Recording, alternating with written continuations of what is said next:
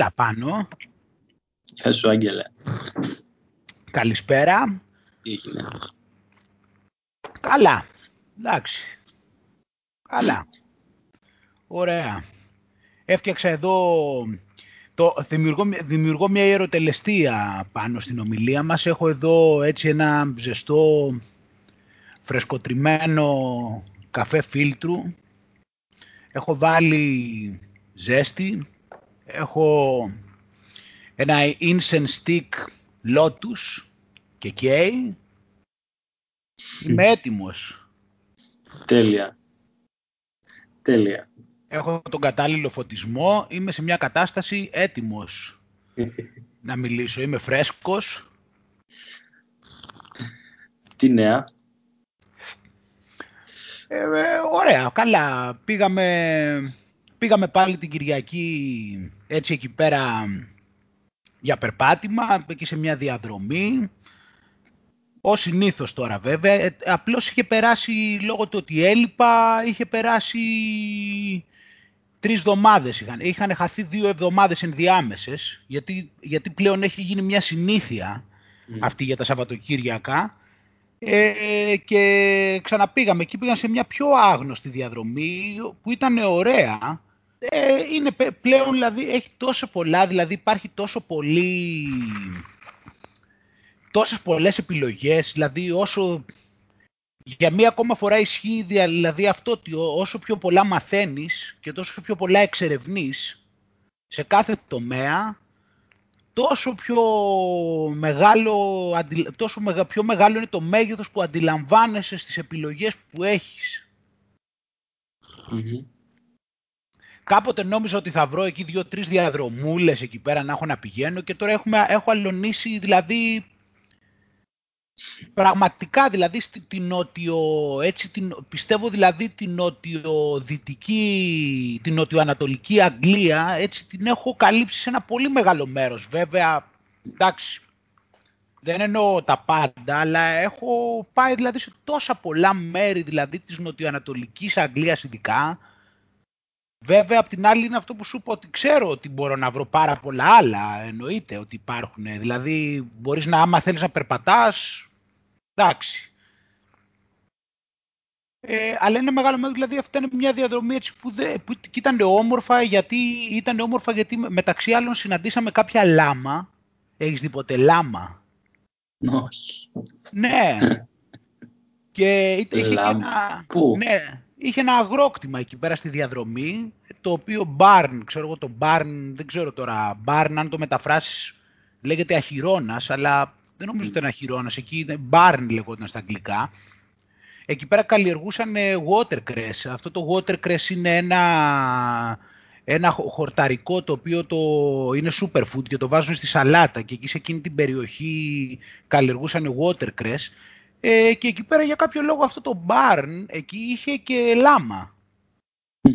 Οπότε καθόμασταν εκεί πέρα στα, στα κάγκελα, εκεί είχε κάτι καγκελάκια και ήταν αυτά εκεί μπροστά μας, ας πούμε, και βόσκαν. Ήταν τέσσερα λάμα διαφορετικά χρώματα. Ήταν ένα άσπρο, ένα καφέ, ένα μαύρο.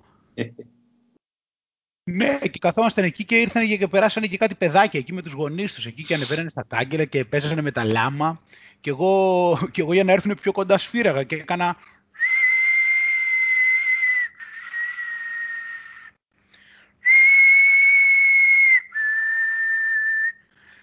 Και σε μια φάση μετά από λίγο ένα παιδάκι νευρίασε και μου λέει, εσύ λέει που πηγαίνεις, λέει, ένα ήταν, σου λέω, τώρα πρέπει να ήταν πέντε χρόνια, λέει, εσύ λέει που σφυράς, λέει, εδώ πέρα, λέει, τα διώχνεις.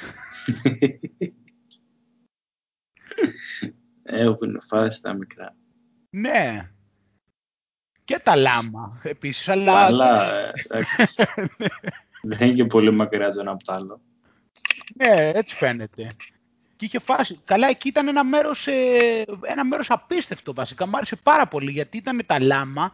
Από πίσω είχε κάτι ψηλά δέντρα και πιο πίσω είχε δάσος. Και έβλεπες τα, είχε μερικά δέντρα πρώτα δηλαδή και πιο πίσω είχε ένα δάσος μεγάλο ξέρω εγώ. Ήταν δηλαδή ένα θέαμα αν το δει δηλαδή κάποιος στις φωτογραφίες και εκεί στα δέντρα τα ψηλά, τα κοντινά με τα λάμα είχε κάτι πολύχρωμους παπαγάλους που πετούσαν. Δηλαδή τώρα ένα, Μιλάμε, αυτή είναι η απόλαυση τώρα. Σου λέω, δηλαδή, βόσκανε τα λάμα, από πίσω ήταν τα δέντρα τα ψηλά που πάνω υπήρχαν παπαγαλάκια, πολύχρωμα, αυτά με τα πράσινα φτερά, κόκκινη μύτη, κίτρινο κεφάλι. Μακριά φτερά εντωμεταξύ, αυτά έχουν κάτι πλατιά φτερά ναι. και, από πίσω, και από πίσω είχε ένα δάσος, ξέρω εγώ, απέραντο, το οποίο ήταν και με δέντρα που είχαν κρατήσει κάποιες φιλοσιές, γιατί τώρα δεν είναι η εποχή. Εν τω μεταξύ, σε αυτό τέτοιο, την άλλη πλευρά, από την πίσω πλευρά, δηλαδή εκεί που ήταν η πλάτη μας, ήταν αγροκτήματα με άλογα. Εντάξει, τώρα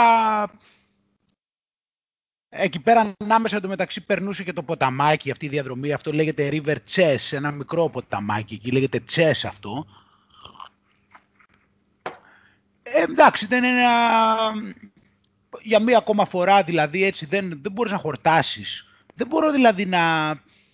Δεν έχω μείνει ποτέ δυσαρεστημένος από διαδρομή. Έχω κάνει, σου λέω, δεν ξέρω τώρα, εκατοντάδες χιλιόμετρα, δεν έχω μείνει ποτέ δυσαρεστημένος, ούτε καν μέτρια δεν είναι ποτέ. Είναι πάντα...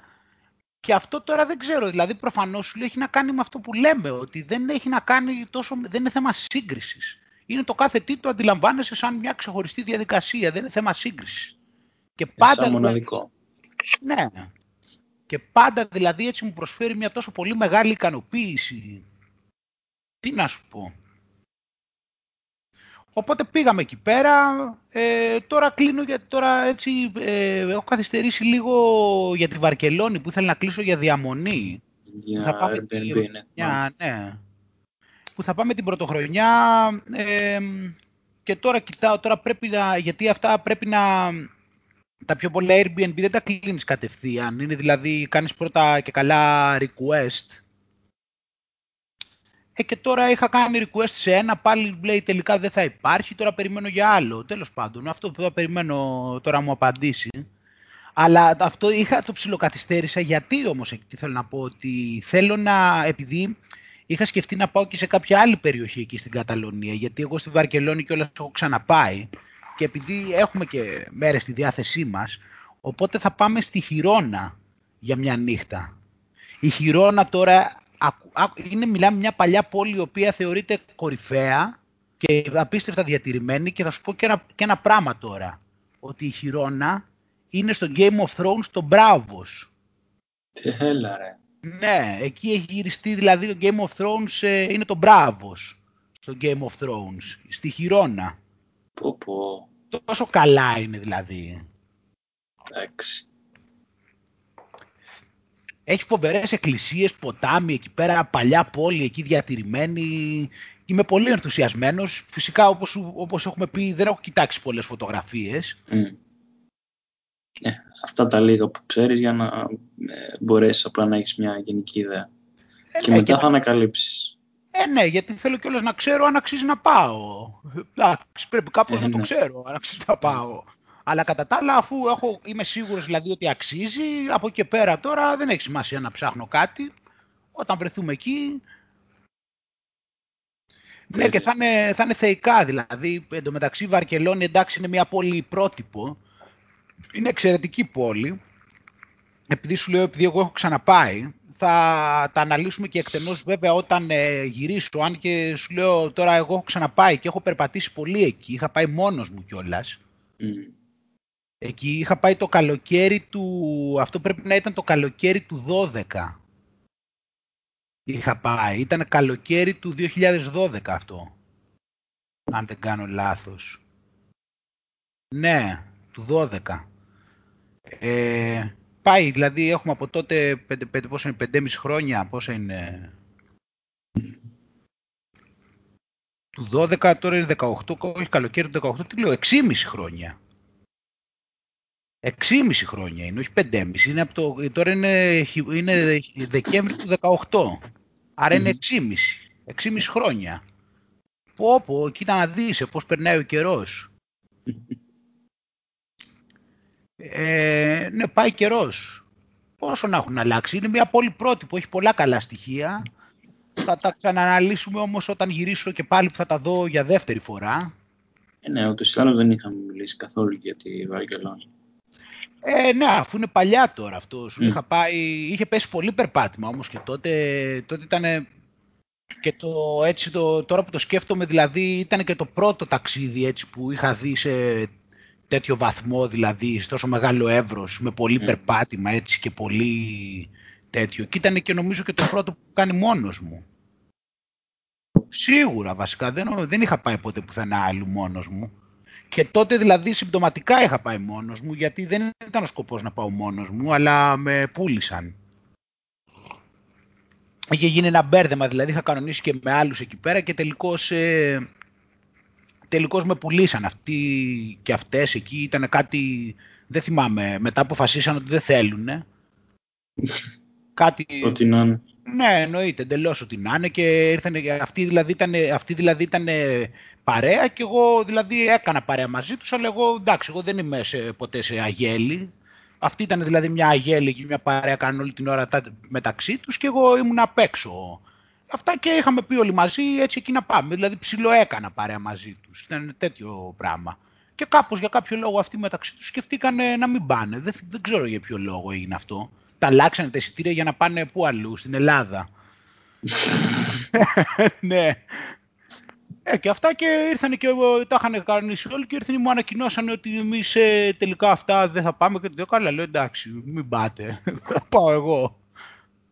Και ήταν yeah. Ε, εντάξει, δηλαδή, ειδικά πλέον, δηλαδή, έχοντας καταλάβει και άλλα πράγματα για τα ταξίδια και αυτά, έχω καταλάβει δηλαδή τι, τι σημαντικό δώρο μου κάνανε, γιατί αν είχαν έρθει δεν θα είχα δει ούτε τα μισά από αυτά που είδα. Είδες τελικά. Ε, τότε δεν ήξερα κιόλας, ήμουνα πιο. Και αυτό ήταν κιόλας και καλό από την άποψη ότι είδα και αυτή την πλευρά του ταξιδέματος που πλέον δηλαδή την έχω καλλιεργήσει τόσο πολύ όπως ξέρεις, δηλαδή του να ταξιδεύεις μόνος. Είδα τότε αυτή την πλευρά δηλαδή τέτοιο που πλέον μετά στα επόμενα χρόνια έτσι το έχω κάνει πάρα πολλές φορές και σε πολύ πιο μακρινά μέρη και για πιο ε, πολύ καιρό ε. κλπ. Ε, οπότε ήταν καλό δηλαδή και αυτό έτσι. Αυτό δηλαδή όπως ήρθαν τα πράγματα και είδα δηλαδή περισσότερα και είδα και αυτή την πλευρά που στη συνέχεια δηλαδή αυτό είναι δώρο Θεού που έχω, που έχω αντιληφθεί αυτό το μεγαλείο αυτό γιατί όπως καταλαβαίνεις όπως ξέρεις για πάρα πολλούς τώρα μπορεί να το θεωρούν επιστημονική φαντασία ότι κάποιος δηλαδή μπορεί να πάει ταξίδι μόνος του. Τι, τι, σιγά τι να πάει ταξίδι μόνος του; Εδώ δεν πάει μόνος του ούτε μέχρι το περίπτερο οι πιο πολλοί. Θέλουν το φίλο τους και τη φίλη τους. Να, για να κάνουν κάτι. Δεν κάνουν, δηλαδή περισσότεροι άμα δεις, ε, δεν κάνουν κάτι μόνοι τους. Δηλαδή μέχρι και συγκεκριμένα χόμπι που έχουν να κάνουν με αυτοεξέλιξη. Δηλαδή σου λέει ο άλλος γυμναστήριο και για να πάει γυμναστήριο πρέπει να, να κανονίσει να πάει με ένα φίλο του. Ή με μια φίλη της.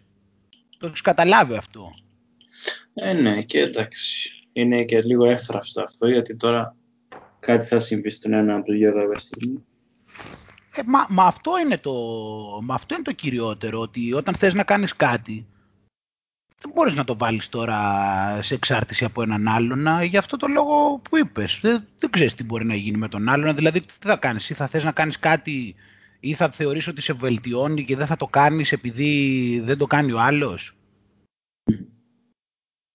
Θα θες δηλαδή να γυμναστείς και δεν θα γυμναστείς επειδή δεν γυμνάζει το φίλο σου;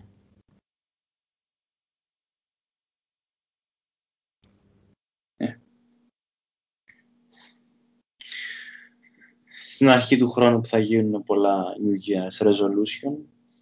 Α, έχουμε τέτοια, ναι. τα οποία πάνε, πάνε περίπατο, ξέρω εγώ, μέχρι τον, μετά από τον φώτον, ξέρω, μέχρι τον φώτον, έχουν πάνε περίπατο. Ε, ναι, υπάρχει και ένα meme που, που δείχνει κάποιος που είναι πάνω σε λεφτά, ρε παιδί μου, πολλά και λέει οι ιδιοκτήτες γυμναστηρίων, γυμναστηρίων στη, στις πρώτες μέρες του, του χρόνου. Α, ναι. Που, έχουν τα, που ξέρουν αυτοί τι κάνουν και τα βάζουν, ξέρω εγώ, όλο χρονι, ενός χρόνου, ξέρω εγώ, συμβόλαιο ενός χρόνου. Ναι, ναι. Και πάει ο άλλος ένα-δυο μήνες και... Ναι. Και γενικότερα. Ε, ε, το θέμα είναι ότι με αυτό το θέμα έχω διαπιστώσει ότι, όπως και με πολλά άλλα θέματα, ότι οι άνθρωποι δεν, ε, δεν διδάσκονται δεν διδάσκονται, τι θέλω να σου πω, δηλαδή, ε, όταν θες να κάνεις κάτι και αυτά, αρχίζεις στην αρχή, ξέρω εγώ, πάντα, πάντα έχεις αυτό τον ενθουσιασμό, ξέρω εγώ και καλά, τώρα το αποφάσισα, θα φέρω μεγάλη αλλαγή στη ζωή μου και υπάρχει ένας ενθουσιασμός. Συνήθως όταν υπάρχουν και αλλαγές, δηλαδή ξέρεις όταν ξεκινάει μια καινούργια εβδομάδα, τώρα αυτό που λες ξεκινάει ένας καινούριος χρόνος, αρχίζεις, ξέρεις, εκεί υπάρχει ένας ενθουσιασμός και νιώθεις μια ανανέωση ότι και λες τελείωσαν τα ψέματα και από εδώ και στο εξής θα αλλάξω και θα κάνω ένα κοριτσάκι μου, α, το κρασί και ότι ξέρεις θα... και τώρα θα αλλάξω και αυτά και υπάρχει ένας ενθουσιασμός και αυτό μετά πολύ, πολύ σύντομα πάει περίπατο. Και το θέμα είναι ότι περισσότεροι δεν διδάσκονται από αυτό. Δηλαδή διαρκώς επιμένουν να κάνουν το ίδιο πράγμα να, να αρχίζουν πάλι με τον ίδιο ενθουσιασμό, να έρχεται ο καινούριος χρόνος, πάλι αυτά τελειώσαν τα ψέματα και αυτά και ότι και, τελειώσαν τα ψέματα και ξεκινάει και θα αλλάξουμε τώρα και θα γίνουν αυτά. Σου έχω γράψει στο μηνύματα. Και, σου έχω, και ξεκινάει αυτό και, και βλέπεις μια τέτοια κατάσταση. Ενώ οι πραγματικές αλλαγές έρχονται με τη μέρα με τη μέρα, όχι με αυτά τις εκρήξεις ενθουσιασμού. Ή με το να δημιουργήσεις, ας πούμε, κάποιες ε, συνθήκες ε, ούτως ώστε να είναι πιο εύκολο να διατηρήσεις αυτή τη διαδικασία. Το έχεις παρατηρήσει αυτό που σου λέω. Δηλαδή, καλό είναι κάποια στιγμή ξέρεις, αφού πολλές φορές δηλαδή έχεις ενθουσιαστεί στην αρχή και έχεις πει ότι κάτι θα το κάνω και θα γίνει σύστημα και δεν υπάρχει περίπτωση εγώ να το σταματήσω. Όταν το έχεις κάνει αυτό μία, δύο, τρεις, όλοι μας, ρε παιδί μου, και εγώ το πάρα πολλές φορές θα έχω κάνει αυτό έτσι. Αλλά κάποια στιγμή δεν χρειάζεται να διδαχθείς και να πεις ότι ξέρεις κάτι δεν πάει καλά σε, αυτό το, σε αυτή τη μέθοδο. Σίγουρα. Απλά ε, σε μπερδεύει πολύ που το έτσι μην μπορώντας να βρω ας πούμε άλλη, άλλη φράση έτσι τόση το το συλλογικό, ας πούμε, η συλλογική νοοτροπία ε, δεν σου ε, παρουσιάζει καθόλου την, τη λύση όπως γίνεται κανονικά, όπως γίνεται φυσιολογικά, ξέρεις, αυτό που είπες σιγά σιγά και το να κάνεις μια, ένα περιβάλλον που να σε βοηθάει πούμε, περισσότερο. Αυτά τα πράγματα δεν τα, έχουμε, δεν τα ακούμε, δεν τα έχουμε διδαχτεί. Εντάξει, είναι σπάνιο κάποιος να, να το κάνει αυτό. Σωστό, ναι. Αυτό, αυτό παίζει ρόλο. Όντως ε, ε, παίζει ρόλο από την άποψη ότι αυτό, αυτό που λες ότι δεν υπάρχει παιδεία για το πώς μπορείς να επιφέρεις ε, μακροχρόνιες αλλαγές στη ζωή σου. Ούτε δηλαδή σου εξηγούν το πώς λειτουργεί, ούτε σου παρουσιάζεται και κάποιος άλλος τρόπος. Αυτό δηλαδή που λέμε τώρα με το New Year's Resolutions που λες, είναι γελίο αυτό το πράγμα, δηλαδή να, έχουμε, να είμαστε δηλαδή τόσα χρόνια να συμβαίνει το ίδιο πράγμα. Όλοι δηλαδή να λέμε την, στην αρχή του χρόνου ότι θα κάνουμε αυτές τις αλλαγές και να το πιστεύουμε τόσο πολύ και να μην γίνεται τίποτα. Ε, ούτως άλλως από τη φύση του είναι περίεργο, γιατί εξ αντικειμένου είναι σαν να δίνεις τον έλεγχο σε κάτι εξωτερικό. Γιατί εξωτερικό; Ε, ναι, γιατί δίνεις τον έλεγχο του πότε θα την κάνεις την αλλαγή στην πρώτη ας πούμε μέρα του χρόνου. Α, ναι. Στο ότι η αλλαγή θα γίνει επειδή αλλάζει ο χρόνος δηλαδή. Ναι, όχι επειδή εσύ θες να αλλάξεις. Ναι. Άμα θες ας πούμε, να αλλάξεις και εσύ πραγματικά δεν έχει και πολύ σημασία ο χρόνος που θα το κάνεις.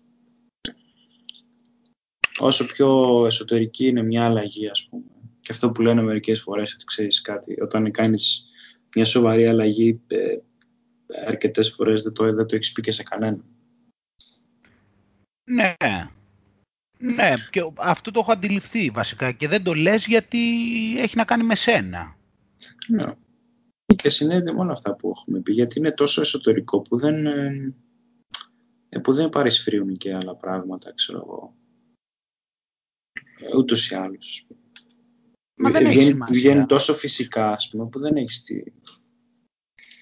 Ούτως ή άλλως και παλιά είχα διαβάσει κάπου και το λέγαμε, ας πούμε, στο Λέρο, ότι ε, όταν ε, ε, το λες σε κάποιον άλλον, είναι σαν να έχει πάρει μήνυμα ο εγκέφαλος ότι το έχεις κάνει ήδη. Α, ναι. Άρα χάνεται ο... Χάνεις, χάνεις το κέντρο σου. Ναι. Ναι, σωστό. Βέβαια υπάρχει και, ο, υπάρχει και η μέθοδος που λένε κάποιοι ότι, που πιστεύουν κάποιοι το οποίο εγώ δεν πολύ συμφωνώ, αλλά κάποιοι το λένε ε, το ότι είναι καλό να, το, να δεσμευτείς δημόσια, από την άποψη ότι αν δεσμευτείς δημόσια, ότι θα είναι πιο πιθανό ένα τέτοιο. Παναγία Ότι θα ντρέπεσαι, θα ντρέπεσαι δηλαδή μετά. Αυτό μόνο, ε, στο τέλος μόνο ντροπή θα σου, θα σου αφήσει. Εκεί θα σε οδηγήσει στο τέλος, ναι. Παναγία μου. Ναι, και εμένα δεν μου αρέσει καθόλου αυτή η λογική. Στο τέλος θα σε οδηγήσει στην ντροπή. Ναι, δεν την γλιτώνεις. Ε, για μένα, ε, όπως το περιγράφει, ξέρεις τι γίνεται το θέμα, ότι όπως το περιγράφει, ο Έμπεν Πάγκον το περιγράφει ωραία με μια καμπύλη αυτό το πράγμα. Δηλαδή δείχνει ότι όταν ξεκινάς μια αλλαγή, πάντα πηγαίνεις στην αρχή, ξέρεις, η αρχή είναι πολύ απότομη, έχεις το πολύ, πολύ κίνητρο, ξέρω εγώ, στην αρχή. Και πηγαίνεις πολύ δηλαδή προς τα πάνω. Και έχεις πολύ προς τα πάνω και μετά αυτό αρχίζει ουπ και πέφτει. Κατάλαβες, κάνει, πάει σαν ένα βουνό, πάει, πάει με ένα απότομο πάνω, μετά και συνεχίζει, συνεχίζει λίγο δηλαδή ευθεία στην αρχή για πολύ λίγο καιρό και μετά ουπ, πέφτει απότομα. Δεν ξέρω αν σύμφωνα με αυτό το μοντέλο πλέον. Μα αυτό είναι αυτό που φαίνεται ότι συμβαίνει με αυτό που είπαμε πριν, ότι το ξεκινάμε στην αρχή με το τέτοιο, με πάρα πολύ όρεξη, με πολύ ενθουσιασμό όταν κάνουμε κάτι. Ε, εγώ έχω δει ας πούμε ότι στην τελική αυτά τα πράγματα που πετυχαίνουν δεν είναι απαραίτητα με τρελό ενθουσιασμό. Εμένα οι αλλαγές που πετυχαίνουν είναι αυτές που έχουν γίνει μετά από realization. Α, ναι, όχι, αυτό, αυτό δέχομαι. Απλώς σου λέω ότι παρατηρεί το ότι συμβαίνει. Αυτό που λες εσύ είναι το, αυτό που λες εσύ είναι το, αυτό που φαίνεται ότι είναι πιο φυσιολογικό για να μετρήσει μια αλλαγή. Εγώ σου λέω τι γίνεται συνήθως. Δεν σου λέω τι λειτουργεί, γιατί αυτό που σου λέω κιόλας δεν λειτουργεί, γιατί σου λέω ότι πέφτει. Α, τέλεια, ωραία, συνήθω. Σαν, σαν περιγραφή ότι αυτό συμβαίνει. Οπότε, οπότε... Η κλασική καμπάνα, ε. Ναι, η καμπάνα, ναι, προς τα πάνω. Οπότε βλέπεις ότι αυτό το πράγμα, ότι αυτό φαίνεται σε καμπύλη, αυτό που είπαμε πριν, ότι υπάρχει το, την αρχή του χρόνου ότι τις πρώτες μέρες πηγαίνεις έτσι προς τα πάνω, έχεις πολύ ενθουσιασμό ότι ξέρεις θα γίνει αυτή η αλλαγή και μετά μέχρι όταν έρθουν τα, από τα φώτα και μετά που έχει περάσει καμιά εβδομαδούλα, μπαμ, αρχίζει πτώση μετά, ξέρω εγώ. Ε, το οποίο αυτό είναι και αυτό είναι κάτι το οποίο δεν μ' αρέσει πάλι που έχει να, και, ή, ή μπορώ να σου πω, εντάξει, ας μην πω δεν μ' αρέσει, αλλά εξαρτάται πώς το χρησιμοποιείς. Δηλαδή, η απάντηση σε αυτό υποτίθεται ότι είναι ότι με το να δημιουργήσεις κάποια habits, κάποιες συνήθειες, ότι θα είναι πιο εύκολο μετά να νικήσεις αυτή την απότομη πτώση. Ε, το οποίο εγώ δεν συμφωνώ πάλι με αυτό, γιατί δεν μου αρέσει πολύ η ιδέα των habits, εκτός από να το πάμε υπό συνθήκες. Όλα αυτά είναι ένα πακέτο τελείως αμερικάνικο. Ναι. Που το ένα τρέφει το ένα το άλλο και το ένα διηγείται από το, από το άλλο. Δεν γίνονται έτσι τα πράγματα φυσιολογικά. Και για, για ακόμα μια φορά, για να το συνδέσουμε και με αυτά που και με τις βόλτες και αυτά που κάνεις στη φύση. Η φύση λειτουργεί έτσι. Play up, καινούρια χρονιά, θα αλλάξω. Θα, ναι, θα... θα βγάλω φύλλα σήμερα, ξέρω. Ενώ δεν έβγαζα τους άλλους. θα, πάρω, θα πήρα απόφαση, ναι. Εντάξει. Ναι. Ναι, γιατί, το, γιατί και πάλι και με, το, και με τις συνήθειες πάλι ε, φαίνεται ότι είναι πάλι κάτι εξωγενές και όχι ενδογενές. Βέβαια. Ότι προέρχεται δηλαδή από, από κάτι το οποίο είναι το, το ότι προσπαθεί να σε τρώξουν απ' έξω για να το κάνεις αυτό. Δεν είναι απαραίτητο ότι προέρχεται από κάποιο, από κάποιο realization που έχεις. Ξέρεις τι μου, τι μου τις πάει, στη, στη βάση αυτών που μου τις πάνε σε αυτά τα πράγματα τελικά και είναι και ο βασικός λόγος που μου την έσπασε και το λέω. Είναι γιατί η βάση όλων αυτών είναι ότι δεν είμαι αρκετός. Ότι δεν είμαι καλά έτσι όπως δεν είμαι καλά, δεν είμαι ok έτσι όπως είμαι. Και έτσι θα χρειαστώ κάποια... Να κάνω αυτό για να γίνω καλός. Ναι. Ή θα χρειαστώ, ρε παιδί μου, να κάνω την αλλαγή, μπας και με αποδεχτώ κάποια στιγμή. Από τη στιγμή όμως που ξεκινάει από αυτή τη, από αυτή τη βάση, ναι. Σκαλοκουκούλωστα. Και εκεί κολλάει και αυτό με το θέμα της αλλαγής, γιατί οι περισσότεροι άνθρωποι και εγώ ας πούμε ακόμα το έχω σε έναν βαθμό και όπως τα συζητάμε, ξέρεις, ανακαλύπτω και εγώ πράγματα και που θέλουν λίγο modification. Νομίζουν όλοι η αλλαγή, ότι η μόνη αλλαγή θα πρέπει να είναι σαν τη μέρα με τη νύχτα, ας πούμε, που θα έχει νόημα. Αλλιώς δεν μπορείς να την πεις αλλαγή, ας πούμε. Ότι να είναι δηλαδή κάτι που είναι εντελώς διαφορετικό από αυτό που κάνεις τώρα, ας πούμε. Ναι. Κάτι που να είναι, που να είναι εξόφθαλμο, ας πούμε. Να χάσει ο άλλος, ας πούμε, 20 κιλά. Μόνο αυτό θα θεωρείται αλλαγή. Και όχι, ας πούμε, να, να κάνεις κάποια μικρή αλλαγή.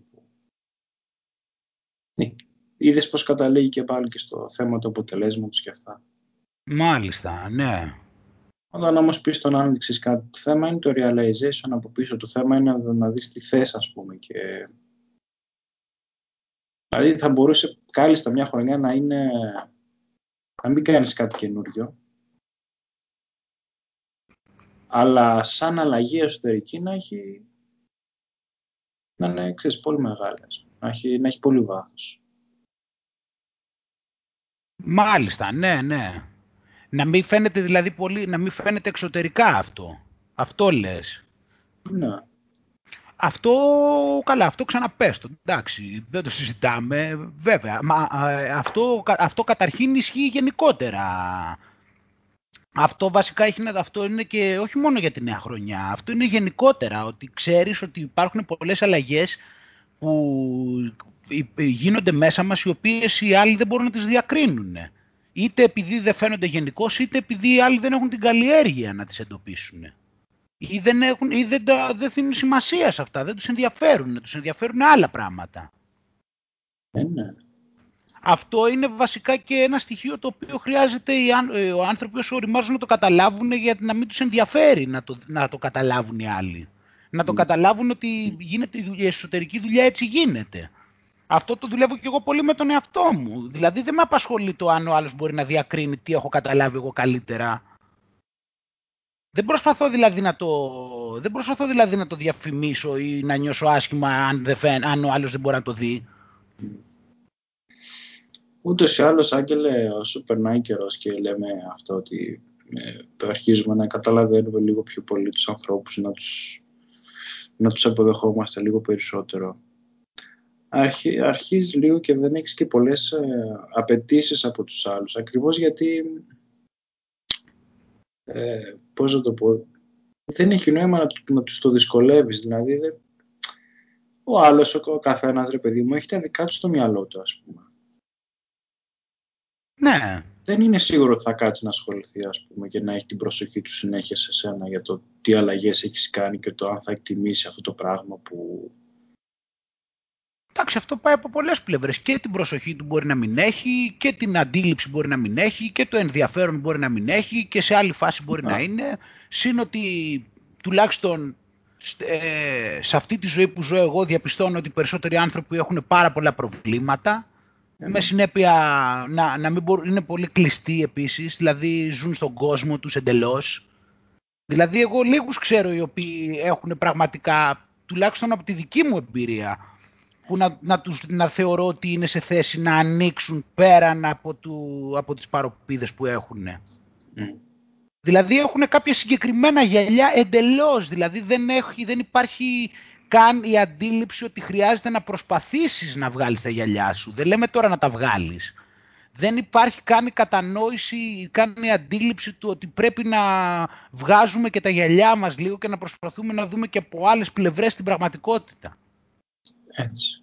Τι να, τι να πεις για τους άλλους δηλαδή; Ε, γι' αυτό ακριβώς είναι και άτομο, ρε παιδί μου, να, να στηρίζεσαι στο, στο, να, στις αλλαγές των αντιλήψεων των άλλων. Ακριβώς επειδή έχουμε δει, ρε παιδί μου, ότι είναι δύσκολο να αλλάξουν. Ε, φαντάσου πόσο δυσάρεστο είναι να στηρίζεσαι στο, στην αλλαγή της, αντι, της αντιλήψης των άλλων για να νιώσεις καλά για τον εαυτό σου ή για αυτό που κάνεις. Τι, τι να πρωτοποιείς για αυτό τώρα; Μα, βάλει να σου πω, μα αυτό τώρα, αν εσύ στηρίζεσαι πρώτα απ' όλα στην αλλαγή της αντίληψης του άλλου, είναι ego και αυτό το πράγμα. Αν το καταλάβεις αυτό, πάλι ego είναι. Δηλαδή, αν εσένα σε ενδιαφέρει αυτό το πράγμα, στην ουσία πάλι ένα ego εξυπηρετείς. Δηλαδή, εσύ το κάνεις επειδή θεωρείς εσύ ότι είναι σωστό ή το κάνεις επειδή θεωρεί ο άλλος ότι είναι σωστό; Δεν κατάλαβα. Ή το κάνεις για να πείσεις τον άλλον ότι είναι σωστό ή για να πείσεις τον άλλον ότι είσαι καλός; Το κάνεις δηλαδή επειδή θεωρείς ότι είναι το σωστό και έχει νόημα για σένα ή το κάνεις επειδή θέλεις να σου πει ο άλλος μπράβο; Αυτά τι είναι, εγωισμοί είναι αυτά. Μα αν το κάνεις αυτό δείχνεις ότι δεν έχεις καταλάβει, βλέπεις πώς δένουν τα πράγματα. Τι να αποσχοληθείς μετά με το, τι πάει να πει το αν συμφωνεί ο άλλος; Δηλαδή εσύ μπορεί να, το, να μην σ' αρέσει αυτό και θα το κάνεις επειδή συμφωνεί ο άλλος; Τότε τι αλλαγή είναι αυτή, δεν κατάλαβα. Έτσι ακριβώς. Και στο κάτω-κάτω της γραφής, ε, σου λέω, δεν έχουμε και πάντα τη σοφία να έχουμε την απόλυτη αλήθεια. Μπορεί και να, έχουν, να μπορεί οι άλλοι να μην σε καταλαβαίνουν και να έχουν και δίκιο. Μπορεί να έχουν δίκιο οι άλλοι. Αλλά εσύ κάνεις αυτό που πιστεύεις εσύ σωστό.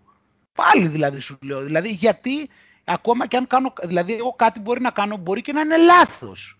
Και ο άλλος μπορεί να έχει καταλάβει ότι αυτό που κάνω εγώ είναι λάθος. Δηλαδή μπορεί να είναι σοφότερος ο άλλος. Αλλά εγώ να μην μπορώ να το καταλάβω. Γιατί να πρέπει εγώ να, πείσω, να, να πρέπει Sony και Ντε να αποδείξω ότι αυτό που κάνω εγώ δεν είναι λάθος, αφού μπορεί να είναι. Γιατί πολλές φορές στο παρελθόν έχω κάνει πράγματα που κατάλαβα ότι ήταν λάθος. Γιατί θα πρέπει δηλαδή ο άλλος να πει ότι είναι σωστό ενώ είναι λάθος; Για βάλτε και αυτό, αυτή την πλευρά. Να σου πω κάτι αστείο που έγινε φέτος. Είναι ένας λόγος ας πούμε, που, που έχω ηρεμήσει λίγο τους τελευταίους μήνες ακόμα περισσότερο. Δύο-τρεις φορές που νευρίασα στη δουλειά με κάποιους, με κάποιους πελάτες, τελικά είχα άδικο και, στις, και στις τρεις φορές. Και λέω, κοίτα ρε ας πούμε. Το κατάλαβες μετά αυτό βέβαια, αλλά το ναι. κατάλαβες. Δεν, είχα τα, δεν είχα τα, τα ακριβή στοιχεία για να πω ότι είχα λάθος εκείνη τη στιγμή. Αποδείχτηκε τελικά ότι είχα λάθος. Δεν ήταν κάτι τρελό, ας πούμε. Κατάλαβες το να σου ε, Ναι, ρε παιδί μου. Απλώς κατάλαβες ότι εκείνη την ώρα που πίστευες εσύ ότι πρέπει να επιβάλλεις το δικό σου, τελικά δεν έπρεπε να το κάνεις αυτό. Δεν ήταν δίκαιο. Ε, και λέω εντάξει, κοίτα να δεις, ας πούμε. Και... Αυτό είναι καλό σαν μάθημα, εννοείς, σαν βίωμα, ναι. Ε, τεράστιο, γιατί είναι αυτό που, αυτό που έχεις και στην αρχή, ότι το πόσο σημαντικό και το τελικά σπάνιο είναι να μαθαίνουμε από τα λάθη μας. Να πεις, ξέρεις, να, κάνεις, να έχεις κάνει κάτι δύο-τρεις φορές και να πεις, ξέρεις, κάτι. Δεν, δεν λειτουργεί. Και δεν είναι μόνο υπάρχει και αυτή η πλευρά, ρε παιδί μου. Εντάξει, υπάρχει και αυτό το ενδεχόμενο. Ναι, και αυτό που λες δεν λειτουργεί. Ναι, καλά αν δεις ότι, είναι, καλά, αν δεις ότι κάτι συνέχεια δεν λειτουργεί, καλά το συζητάμε, ναι, βέβαια. Πόσες φορές γίνεται όμως αυτό το πράγμα; Συνέχεια. Και δεν είναι μόνο... Και είναι και ένα θέμα, ρε παιδί μου, που θα ήθελα να συζητήσουμε και σήμερα. Γιατί το είδα και σε, και σε δύο-τρεις πλευρές. Και στο Συντάρτα και σε, σε άλλα πράγματα που σου λέει ακριβώς ότι στην τελική είναι το, το να βρεις το δικό σου τρόπο. Γιατί τώρα βλέπεις πώς ξεκινάει το πράγμα και με τα New Year Resolution. Είναι σαν να, σαν να λες ότι ο δικός σου τρόπος αλλαγής δεν, δεν υπάρχει, ας πούμε, και θα πρέπει να, να πάω σύμφωνα με ένα εξωτερικό μοντέλο αλλαγής για να πετύχει. Το εσωτερικό μοντέλο αλλαγής όμως είναι κάτι το οποίο δεν υπάρχει, ας πούμε, κάπου να το βρεις γραμμένο και να το πεις θα το κάνω έτσι. Βέβαια. Είναι καθαρά θέμα δικής σου προσωπικής προσέγγισης και το πώς λειτουργεί. Και μάλιστα και εγώ στέκομαι και πολύ σε αυτό που είπες πριν, που για μένα έχει μεγάλη αξία δηλαδή στις αλλαγές, που έχει να κάνει με το realization. Και το realization εγώ στο κολλάω μαζί και με την ανάγκη. Είναι δηλαδή, δηλαδή ναι. οι, πραγματικές, ε, οι πραγματικές αλλαγές δηλαδή έρχονται όταν προκύψει η, η ανάγκη γι' αυτό. Όταν υπάρχει ανάγκη και, και διευκολύνονται και τα πράγματα. Όταν είναι η ώρα της ανάγκης, τότε είναι και πιο εύκολη η αλλαγή. Εκεί θα, θα, θα βγει ψηλό αυθόρμητα. Ναι. Μα αυτό είναι και το θέμα που είναι πολύ σημαντικό. Ότι όταν έρχεται η ανάγκη, απλώς ξέρεις, δεν θέλω να βάλω την ανάγκη στο σημείο ξέρω εγώ, που είσαι και στο σημείο 0, του στυλ ξέρω εγώ ότι είμαι καπνιστής ξέρω εγώ 50 χρόνια και κάποια στιγμή πάω στο νοσοκομείο επειδή έχουν μπλοκάρει τα πνευμόνια μου και πρέπει τότε να κόψω το τσιγάρο. Δεν εννοώ αυτό σαν ανάγκη. Ανάγκη λέμε ότι η ανάγκη ότι έχεις καταλάβει μαζί με το realization, ότι ε, είναι σαν ανάγκη δηλαδή ότι ξέρεις ότι αυτό το πράγμα θα σε πάει σε καλύτερο δρόμο. Δεν εννοώ ανάγκη το σημείο 0 που σου Ναι, λέει, ξέρω ναι, εγώ, ναι, ναι. πεθαίνω. Μα όντως ή άλλως όλη τη ζωή μας ε, ο οργανισμός μας και η ζωή μας έχει χτυπήσει εκατοντάδες καμπανάκια και έχουμε ακούσει πάρα πολύ λίγα και θα ακούσουμε και πάρα πολύ λίγα. Γιατί είναι και αυτό το θέμα, Άγγελε, και είναι και ακόμα ένα θέμα που μου τη πάει, γιατί πίσω από όλα αυ- από την οτροπία έτσι που έχουμε συζητήσει την, την κοινωνική, είναι ότι μπορείς να φτάσεις στο, στην τελειότητα. Μμ. Αυτό δεν ισχύει. Και είναι Γιατί; και ένας, α- και ένας από τους λόγους που είναι ο μοναδικός τρόπος ας πούμε, να αναφύγει ένα μεγάλο μέρος από το άγχος, από τον κόσμο. Δεν Ναι. υπάρχει τελειότητα. Πάντα θα κάνουμε λάθη, πάντα θα κάνουμε βλακίες, πάντα θα υπάρχουν πράγματα που δεν θα τα αντιληφθούμε. Δηλαδή και μπορεί και ξέρεις, 150 χρόνια να ζήσει κάποιος. Δεν θα φτάσεις ας πούμε, σε επίπεδο που να τα ξέρει όλα και να τα κάνει όλα σωστά και να είναι Ε, και τι τελειότητα, τι πάει να πει τελειότητα, μα αφού θα αλλάξουν πρώτα απ' όλα και οι συνθήκες εκτός από σένα. Δηλαδή και όλα να σε ελ- υπό έλεγχο να θεωρείς ότι είναι και να είναι, μετά από λίγο θα αλλάξουν οι συνθήκες και θα πρέπει πάλι εσύ κάποια πράγματα που έκανες πριν, ενώ για την προηγούμενη κατάσταση ήταν κατάλληλα, για την επόμενη δεν είναι κατάλληλα, αλλά πάλι πρέπει να αλλάξεις και δεν είσαι τέλειος. Οπότε και πριν να είσαι τέλειος, μετά πάλι δεν μπορείς να είσαι. Έτσι ακριβώς. Και αυτό είναι και ένα από τα μεγάλα διδάγματα της ιστορίας κιόλας. Γιατί Ναι. φτιάχνεις ας πούμε μια ομάδα που να λειτουργεί μια χαρά και λες τι ωραία που είμαστε, έχουμε τον, έχουμε τ' άλλο, έχουμε βρει ισορροπία, έρχεται ένας ξένος, πφ, σμπαραλιά όλα. Α, αλλάζει μια μεταβλητή και αλλάζει όλο το σύστημα εντελώς.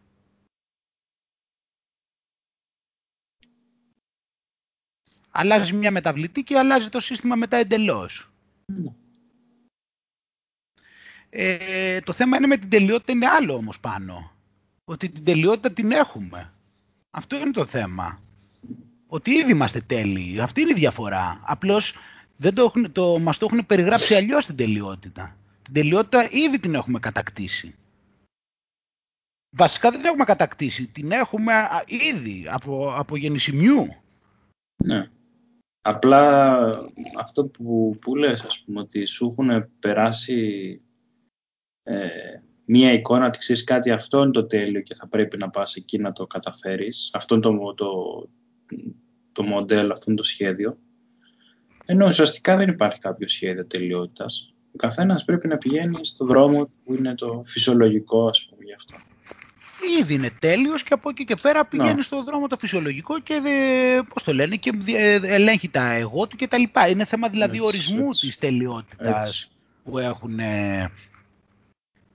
Ε, Στην Έτσι. ουσία δηλαδή θε- για μένα θα έλεγα ότι στην ουσία ο σκοπός, τι, ε, ξέρεις τι διαπιστώνω ότι είναι. Στην ουσία είναι ε, η πορεία της, ε, α, το να αντιληφθείς την τελειότητα που έχεις. Μμμ. Ωραίο. Πολύ ωραίο. Πολύ Αυτό δεν μου έρχεται τώρα δηλαδή σαν πρώτο, ότι, δεν το, ότι το, το έχεις ξεχάσει. Είσαι στη λύθη. Ενώ η αλήθεια είναι η Μμ. αντίληψη της τελειότητας που ήδη κατέχεις. Και αν το αντιληφθείς μετά, μετά και αν το αντιληφθείς αυτό το πράγμα, ε, δια, μπορείς να καταλάβεις μετά πώς όλα μετά αρχίζουν και καταστρέφονται. Δηλαδή τα εγώ καταστρέφονται μετά, γιατί μετά δεν έχεις τίποτα να αποδείξεις, δεν έχεις τίποτα να φοβηθείς, δεν έχεις τίποτα να κάνεις, δεν έχεις κάτι, να, κάποιον να πείσεις. Δηλαδή μετά αρχίζεις, δηλαδή αν το αντιληφθείς αυτό, την τελειότητα που κατέχεις, όλα τα υπόλοιπα μετά σβήνουνε. Γιατί μετά δεν υπάρχουν τα, τα εγώ δεν μπορούν να κάνουν κάτι, γιατί δεν έχουν κανένα ρόλο. Τι να κάνουν αυτά, αφού τα είναι τυποτένια. Αν δηλαδή καταλάβεις ότι είσαι τέλειος, τι λόγο έχεις μετά να προσπαθείς να αποδείξεις ότι είσαι τέλειος; Γιατί να αποδείξεις ότι είσαι καλός, γιατί να αποδείξεις ότι κάνεις αυτό, γιατί να πείσεις, γιατί να αντιπαρατεθείς, γιατί να πολεμήσεις, γιατί να διεκδικήσεις, γιατί να ανταγωνιστείς; Δεν υπάρχει κανένας λόγος. Αλλά μα, έχουν μπερδέψει το, έχουμε πάει στο, αυτό, στο ανάποδο. Ναι. Και δυστυχώς το, το ανάποδο το βλέπεις ότι στο περνάνε και σαν ε, ας πούμε κρυμμένο μυστικό που τελικά το ανακαλύπτεις ότι έτσι γίνονται οι αλλαγές, ας πούμε, με habits. Ευτυχώς βρήκα πώς γίνονται οι αλλαγές και τρως τα ναι. μούτρα σου μετά και λες τώρα εντάξει, αφού έφαγα τα μούτρα μου στο μυστικό, ε, τι να κάνω τώρα. Ακόμα χειρότερα μετά. Ε, ναι, γιατί στο έχουν περάσει έτσι εκεί και καλά σε αυτό, ναι, στο, στα habits και στην πολύ σκληρή δουλειά εκεί πέρα και στο ότι όλο πρέπει να προσπαθήσω όλο και περισσότερο και ότι υπάρχουν περιθώρια βελτίωσης και ότι δεν έχεις βελτιωθεί αρκετά. Και γενικότερα είναι και σε όλο αυτό το, όλη αυτή την οτροπία του ότι ποτέ δεν είναι και αρκετό. Δηλαδή, στο ότι πάντα δηλαδή αυτό δουλεύει και πάνω σε αυτό, ότι ποτέ δηλαδή δεν πρόκειται να χορτάσεις, έτσι και αλλιώς δηλαδή επειδή όλα αυτά είναι εξωγενή και έχουν να κάνουν με κατακτήσεις, έχουν να κάνουν με επιδιώξεις και τέτοια, δεν υπάρχει ποτέ περίπτωση να φτάσεις κάπου που να είναι επαρκές. Γιατί ε, όσο και να ποθείς κάποιο σημείο να φτάσεις, ακόμα και αν φτάσεις, όσο και καλό να είναι, ποτέ δεν θα μπορεί να σου είναι αρκετό αυτό. Δηλαδή μετά από λίγο θα το βαρεθείς και θα θες άλλο. Έτσι. Έτσι ακριβώς. Και αυτό που είπες πριν, γιατί αλλάζουν και οι και οι συνθήκες. Και οι συνθήκες που αλλάζουν, ναι, και μετά θα απαιτούνται άλλα πράγματα. Και εμείς που αλλάζουμε, γιατί έχουμε διαφορετικά βιώματα εκεί συνέχεια υποτίθεται. Να αλλάζουν πολλά πράγματα, Άγγελα. Δηλαδή, με, μένα μου κάνει εντύπωση τα τελευταία χρόνια που έχει αλλάξει και πολύ και, και η ενέργειά μου και αυτά, ας πούμε. Ε, δηλαδή; Εντάξει, δεν έχω και πολύ ας πούμε, διάθεση να κάνω πράγματα που έκανα στα 20 μου. Α! Δηλαδή, άμα, άμα είχα ένα, ένα, πώς το λένε, ένα στυλ στο μυαλό μου, όπως έχω ακούσει ότι έχουν μερικοί ότι θέλω ας πούμε, να... Είχα ακούσει για, ένα παρά, για κάποιον παιδί μου που ήταν 750 και ήθελα να ζει σαν 20 Παράδειγμα σου λέω αν είχα εγώ στο μυαλό μου ότι ξέρεις, θα ήθελα να βγαίνω ας πούμε, και τέτοια κάθε μέρα και αυτά. Ε, τώρα θα ήμουν δυστυχισμένο γιατί θα έλεγα, ξέρεις, εντάξει. Αυτό τώρα το να ζει σαν εξαρτάται τι εννοείς τώρα το να ζει σαν Δηλαδή αυτό το ότι να βγαίνεις κάθε βράδυ έξω και τέτοια, αυτό λες σαν εικοσάρης. Τι να σου πω τώρα, εντάξει. Απλώς είναι και κάποια πράγματα, τώρα είναι και, το, είναι και πολλά πράγματα που είναι σχετικά. Δηλαδή γιατί αυτό θα σου, θα σου λέγα, να μου έλεγε να ζει σαν εικοσάρης σε ενέργεια, δηλαδή να είναι πιο, πώς να σου πω, ενεργητικός, δραστήριος και τέτοια, θα το θεωρούσα αρκετά καλό. Δεν σου λέω ρε παιδί μου σαν τρελός, αλλά το, δεν θα θεωρούσα καλό μοντέλο κάποιος, δηλαδή να είναι δυσκίνητος, να είναι οκνηρός, επειδή είναι 50 ναι. χρονών. Ναι. Αλλά τώρα αυτό τώρα το, το, το, να ζεις ένα εικοσάριστο να βγαίνει έξω και τέτοια είναι θέμα ότι έχω καταλάβει κάποια στοιχεία που δεν είναι θέμα ηλικίας. Απλά μου φαίνονται παράλογα. Δηλαδή τώρα το, αυτά τα κέντρα διασκέδασης τι να σου πω τώρα, τα θεωρώ παράλογα γενικώς. Δεν είναι θέμα ηλικίας. Δηλαδή αυτό το ότι είναι ένας χώρος ο οποίος έχει απίστευτο θόρυβο. Η μουσική που παίζει είναι και κακής ποιότητας και τυποποιημένη. Είναι πολύ δυνατή έχει χαμηλό φωτισμό. Έχει... Στην Ελλάδα ειδικά έχει και τον καπνό μέσα. Τουλάχιστον στο εξωτερικό δεν έχει τον καπνό. Στην Ελλάδα με τον καπνό είναι απαράδεκτο αυτό. Επίσης όλοι πρέπει να έχουν πιει. Δηλαδή δεν γίνεται δηλαδή να μην είναι μεθυσμένοι. Πρέπει να έχουν όλοι πιει. Όλα αυτά τα στοιχεία δηλαδή αν τα συγκεντρώσεις και άλλα πόσα λεφτά δίνεις ξέρω εγώ με τι ασχολούνται εκεί περισσότεροι είναι λίγο, δείχνει δηλαδή ότι, ότι ο λόγος που θέλουν να πηγαίνουν εκεί πέρα είναι απλά επειδή έτσι τους έχουν πει. Δηλαδή δεν φαίνεται ότι είναι κάτι το οποίο έχει να κάνει με κάποιες φυσικές ανάγκες που λες εντάξει ο άλλος αν είναι 50 μπορεί να μην του αρέσει αυτό ενώ ο άλλος είναι 20 ξέρω εγώ του αρέσει. Δεν μου φαίνεται ότι είναι αυτό το πρόβλημα δηλαδή ξέρεις θέμα γούστου. Ε, φυσικά είναι πιο περίπλοκο από αυτό. Όχι, μου φαίνεται παράλογο. Είναι δηλαδή... Μα είναι παράλογο. Αλλά φαντάσου τώρα το τι μπλέξιμο γίνεται στο μυαλό αυτού, ας πούμε, του παράδειγμα του 50 που σου λέω. Γιατί έχει στο μυαλό του ότι ο Κοσάρης είναι αυτό. Ναι. Και από τη στιγμή που το, που το μοντέλο που έχει στο μυαλό του είναι σαθρό από τη φύση του. Φαντάσου τώρα να έχεις ένα στόχο και να είναι τέτοιος και να μην μπορείς να το καταφέρεις. Δηλαδή είναι lose-lose και να μην το καταφέρεις να νιώθεις άσχημα γιατί λες εντάξει δεν είμαι πλέον δεν μπορώ να κάνω αρκετά πράγματα και να τον καταφέρεις πάλι θα είσαι άσχημα γιατί... Γιατί δεν είναι κάτι που σε βοηθάει.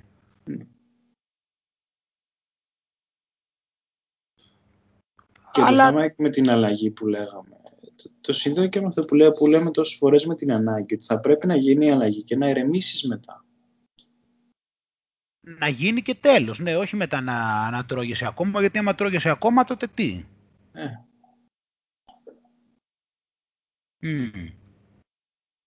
Για μένα αυτό είναι από τα πιο σημαντικά, ας πούμε, γιατί τι, όταν δεν, ε, ε, πώς το λένε,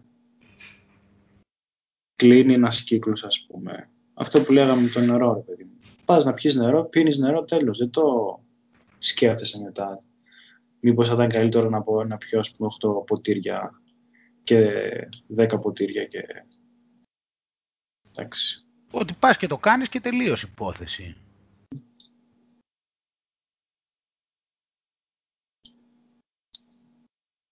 Βέβαια, ναι και αυτό. Και εσύ ότι ναι, το, το κάνεις και τελειώνει. Πάει αυτά, τσακ, θέλω αυτό, πάω, το κάνω, τελείωσε, χωρίς πολλά πολλά. Και επίσης και αυτό που είπες, ότι δεν είναι και απαραίτητο ότι πρέπει να είναι κάτι μεγαλεπίβολο. Ε. Μπορεί να είναι σε μικρά πράγματα. Μπορεί να είναι και μια πράξη συγκεκριμένη μόνο τώρα. Δηλαδή, ε, τι να σου πω, το να πάει κάποιος να κάνει κάποιες εξετάσεις που έχει χρόνια να τις κάνει. Δεν είναι τεράστια αλλαγή, ας πούμε.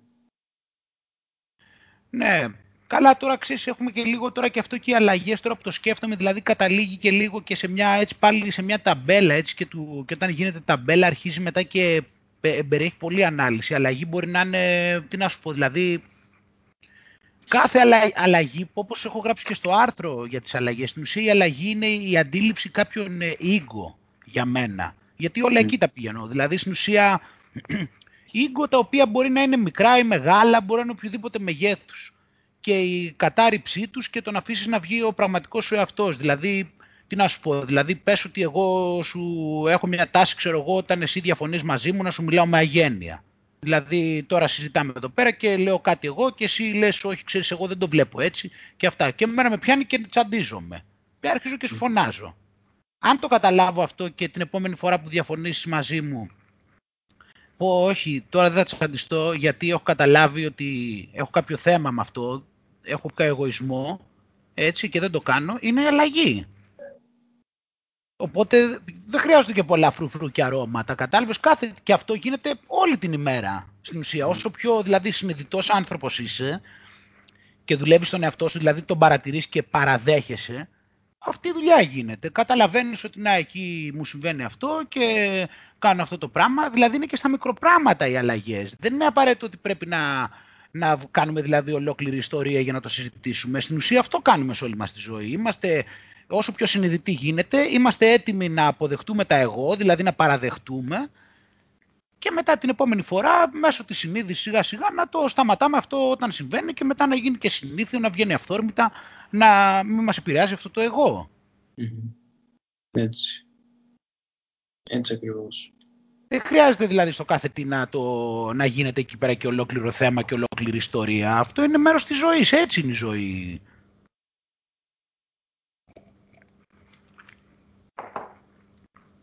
Απλώς κάποιες αλλαγές μπορεί να είναι πιο εξόφθαλμες, κάποιες είναι πιο τέτοιο. Αλλά στην ουσία τελικά τι είναι η ζωή; Δηλαδή η ζωή είναι, στον τρόπο που την αντιλαμβανόμαστε τουλάχιστον, είναι μια συγκέντρωση στιγμών. Είναι στιγμή, στιγμή, στιγμή, στιγμή. Έτσι την αντιλαμβάνεται ο εγκέφαλος στον τρισδιάστατο χώρο. Τι κάνουμε στην ουσία, δηλαδή οι αλλαγές τι είναι στην ουσία; Είναι ένα συνοθήλευμα διαφορετικών ποριών σε σχέση με πριν. Γι' αυτό λέμε και ότι δεν έχει και μεγάλο νόημα ο ενθουσιασμός, παρά μόνο να χρησιμοποιηθεί σαν ένα μπουστάρισμα για να μπεις προς εκείνη την κατεύθυνση, αλλά μετά να διατηρηθείς. Αλλά η διατήρηση μετά τι έχει να κάνει; Έχει να κάνει με το ότι την κάθε εκείνη εκάστοτε στιγμή θα είσαι σε θέση να λειτουργείς με διαφορετικό τρόπο. Όπως σου λέω, το κάθε τώρα που θα έρχεται θα γίνεται αλλιώς. Mm. Και, πολλές, και πολλές φορές αυτό χρειάζεται να να έχεις το κατάλληλο περιβάλλον. Αυτό που έλεγες και πριν, ας πούμε. Γιατί κάποιοι άνθρωποι ας πούμε, προσπαθούν να αλλάξουν κάποια πράγματα όντας στο ίδιο ακριβώς περιβάλλον, το λέω τον περιβάλλον την γενικότερη έννοια. Ναι, εκεί με το περιβάλλον ας πούμε είναι που θεωρώ ότι μπορεί να χρησιμοποιηθεί ο ενθουσιασμός που έχεις πολλές φορές που όντως γι' αυτό σου δεν θέλω να το ενθουσιασμός βασικά αυτό το, αυτό το μεγάλο κίνητρο που έχεις στην αρχή. Όταν σου έρχεται το αχά και λες αυτό θα το κάνω εκεί ίσως μπορείς να χρησιμοποιήσεις δηλαδή είναι σαν ένα κύμα ξέρω εγώ που έρχεται ένα τεράστιο κύμα και εσύ έχεις το σέρφ από πάνω και πατάς πάνω στο κύμα και σε σπρώχνει παραπέρα εκεί είναι που μπορεί να κάνεις δηλαδή το, να, αλλάξεις, να κάνεις μια απότομη αλλαγή περιβάλλοντος, το οποίο ξέρεις ότι ενώ όταν είσαι στο πιο καθημερινό είναι λίγο πιο δύσκολο, ενώ όταν είσαι, σου έρθει το κύμα το μεγάλο, τότε που είναι που μπορεί να το χρησιμοποιήσεις το κύμα, να το εκμεταλλευτείς και να περάσεις στο άλλο περιβάλλον. Αυτό όμως δεν σημαίνει ότι δεν πρέπει το κάθε τώρα σου να γίνεται αυτή η δουλειά, να συνεχίζεις δηλαδή να λειτουργείς με αυτό το διαφορετικό τρόπο από πριν. Έχω την, ξέρεις, έχω την εντύπωση την εξής. Γι' αυτό ε, το συζητήσουμε λίγο. Νομίζω είναι μια από τις φορές που έχουμε τελείως διαφορετικό ε, τρόπο λειτουργίας. Ναι, δηλαδή. Εμένα με, δυσκολε... με, με, αποσυντονίζει, με αποσυντονίζει ο ενθουσιασμός. Δηλαδή.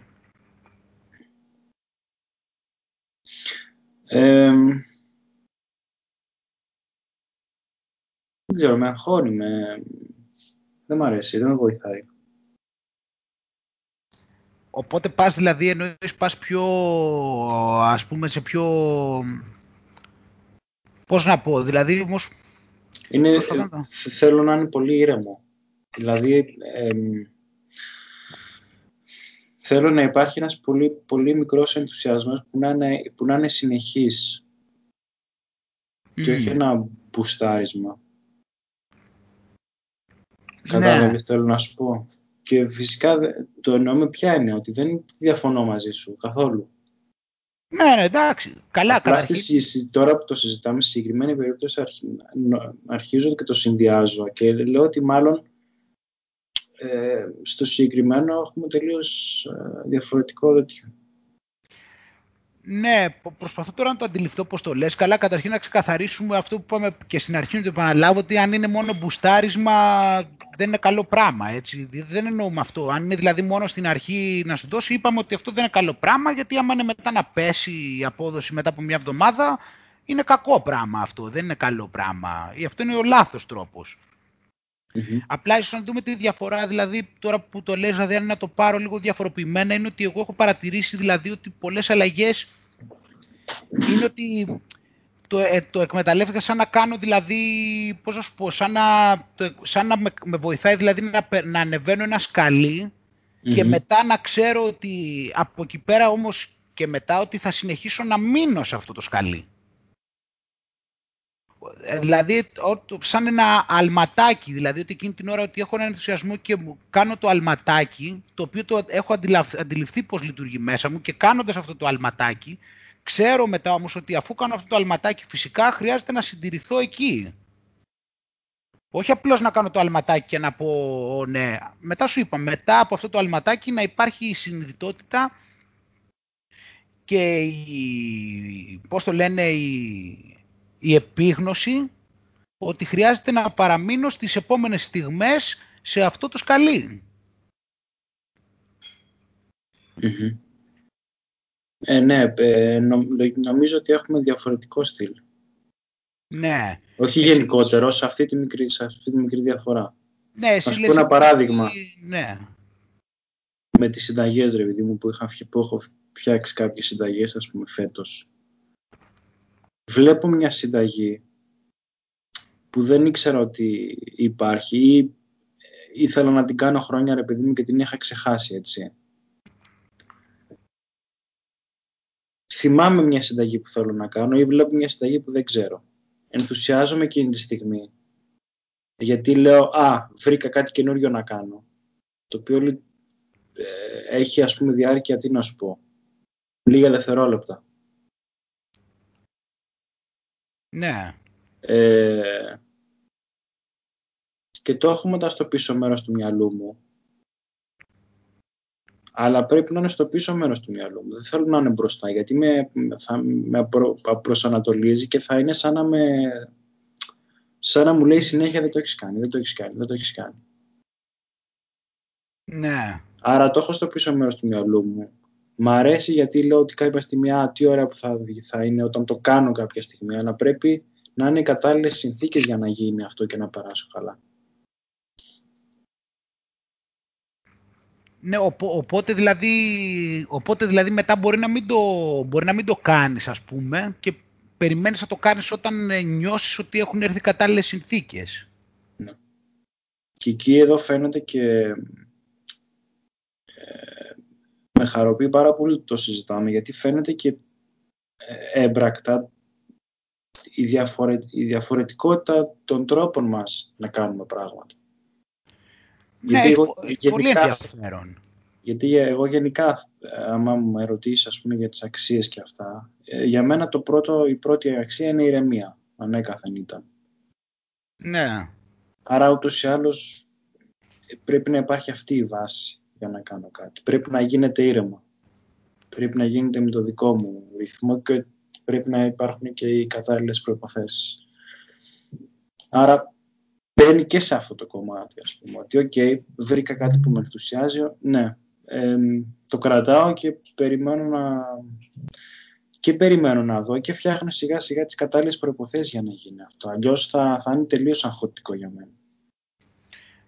Ναι, όχι, έχει ενδιαφέρον όλο αυτό το θέμα, γιατί με βάζεις και εμένα σε σκέψεις έτσι και να, να καταλάβω και πράγματα και για μένα τώρα και να το σκεφτώ και ότι ίσως μήπως και κάποιες φορές και αυτό μήπως μου κάνει και κακό. Δηλαδή κάποιες φορές γίνεται αυτό που είπαμε και πριν, ότι δηλαδή μπορεί να έχω ένα εύκαιρο, έναν ε, ενθουσιασμό για λίγο και μετά να πέσει. Το κατά πόσο μου συμβαίνει και εμένα αυτό το πράγμα κάποιες φορές και με βάζεις σε σκέψη. Απλώς έχω στο μυαλό μου κάπως ότι τώρα πάμε σε πολύ λεπτά, γι' αυτό θέλει σκέψη αυτό το πράγμα. Να σου πω τώρα λίγο... Δηλαδή, πώς να σου πω, ότι εγώ αντιλαμβάνομαι ας πούμε, ότι ο ενθουσιασμός μου αυξάνεται όταν θεωρώ ότι είναι και όλες οι συνθήκες μαζεμένες. Mm. Δεν είναι ακριβώς δηλαδή... Είδες πώς... Ναι. Mm. Γι' αυτό σου λέω τώρα, τώρα που μου έρχεται στο μυαλό, δηλαδή στην ουσία εμένα με ενθουσιάζει το γεγονός ότι βλέπω 10 κομμάτια μαζωμένα, ξέρω εγώ, και εκεί είναι που ενθουσιάζομαι και λέω γαμό, είναι, τώρα είναι η ώρα τώρα που το σκέφτομαι δηλαδή καλύτερα επί τη ευκαιρία βάσει αυτού που λέμε. Δηλαδή δεν είναι ότι με ενθουσιάζει μόνο το συγκεκριμένο σαν γεγονός, γιατί και εγώ έχω πολλά πράγματα προφανώς που μου φαίνονται ενδιαφέροντα στη ζωή μου γενικώς και τέτοια, αλλά συνήθως έτσι στο πιο έτσι άξιον και στην αλλαγή πηγαίνω εκεί όπου βλέπω κιόλας ότι συνδυάζονται πράγματα. Δηλαδή τώρα ας πούμε θέλω να μετακομίσω στην, ε, που ψάχνουμε τώρα σπίτι για να μετακομίσουμε στην επαρχία το κάνω με πιο πολύ ενθουσιασμό γιατί βλέπω ότι έτσι είναι οι συνθήκες εδώ στο σπίτι, έτσι είναι τα πράγματα με την νίκη, ξέρω εγώ, έτσι είναι το πώς αντιλαμβάνομαι εγώ τη ζωή μου αυτή τη στιγμή, στο ότι να βρήκα και έναν άλλο άτομο που εμπιστεύομαι, ξέρω εγώ, κάποιον τώρα ένα φίλο ο οποίος έτυχε και το συζητάγαμε και μου είπε ότι το θεωρεί ότι έχει πάρα πολύ νόημα αυτό που λέω. Mm. Πώς να σου πω, δηλαδή, σαν να το παίρνεις δηλαδή ότι... Ε, Δεν είναι όλα τα κομμάτια. Ναι, και ότι είναι σε ένα συμπαντικό πλαίσιο. Δηλαδή ότι υπάρχουν mm, πολλές mm. πλευρές οι οποίες δείχνουν προς αυτή την κατεύθυνση και αυτό με ενθουσιάζει. Συγχρονι... Συγχρονικότητα. Ναι, μπορείς να το πεις και έτσι. Ναι. Δεν ξέρω, ίσως αυτό, αλλά αυτό ότι. Και με ενθουσιάζει και το γεγονός δηλαδή ότι και αυτή η συγχρονικότητα είναι σαν να αποδεικνύει ότι είναι σωστή επιλογή. Και, και για να το πω και σωστή επιλογή με την έννοια κιόλας πάλι ότι δεν είναι θέμα εγώ, ότι δεν είναι κάποιο κόλλημα. Κατάλαβες ότι δεν είναι μια ιδέα που μου καρφώθηκε. Ναι, με αυτό ήθελα να σου πω ότι όπως το παρουσιάζεις ε, δεν, είναι, δεν είναι μόνο στο λογικό. Είναι όλο βιωματικό που ε, ε, συνδεθήκαν 20 βιωματικά πράγματα μαζί. Ναι. Γι' αυτό είναι τελείως βαθύ, ας πούμε, και τέτοια. Γιατί πολλοί το, το συνδέουν μόνο στο, στο νοητικό κομμάτι. Ξέρεις, συνδέονται δύο πράγματα, αλλά δεν είναι τόσο. Ναι, γιατί και όλα σου λέω πάντα έχω στην άκρη του μυαλού μου ότι μπορεί να έχω φάει ένα κόλλημα. Μπορεί να, έχω, να, να αντιδράω σε κάτι. Μπορεί να έχω ένα αποθυμένο. πάντα στο μυαλό μου ότι μπορεί να με ενθουσιάσει μια διαδικασία και να μην είναι πραγματικός ενθουσιασμός αυτός, να είναι απλώς κάποιο κόλλημα που έχω. Μπορεί να είναι μια αντίδραση, μπορεί να είναι κάτι που θέλω να αποδείξω. Και με απασχολεί αυτό, γιατί δεν θέλω να παίρνω αποφάσεις και να πηγαίνω σε κατευθύνσεις υποκινούμενος από τέτοιου είδους συναισθήματα.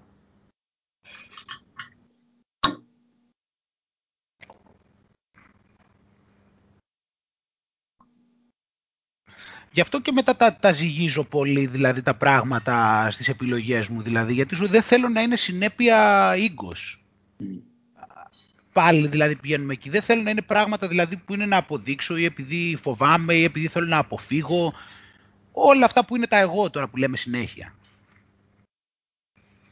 Και εκεί είναι που αυξάνεται ο ενθουσιασμός μου. Επίσης τον ενθουσιασμό σου λέω τον βάζω το κολλάω πολύ και με την ανάγκη.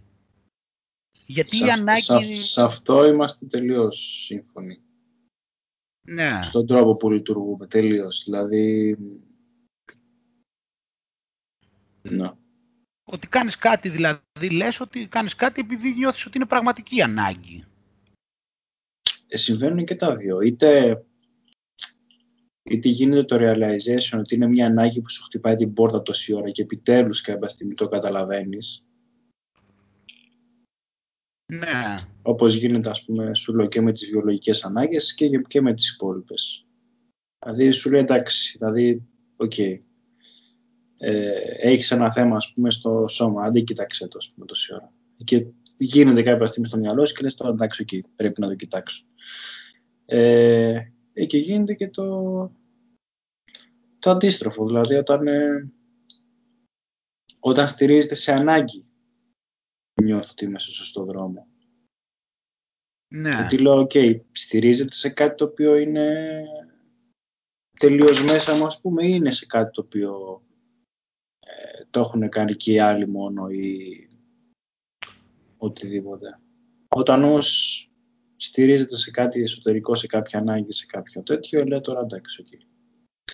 Έχει νόημα να γίνει τώρα, έχει νόημα να γίνει με, με αυτόν τον τρόπο.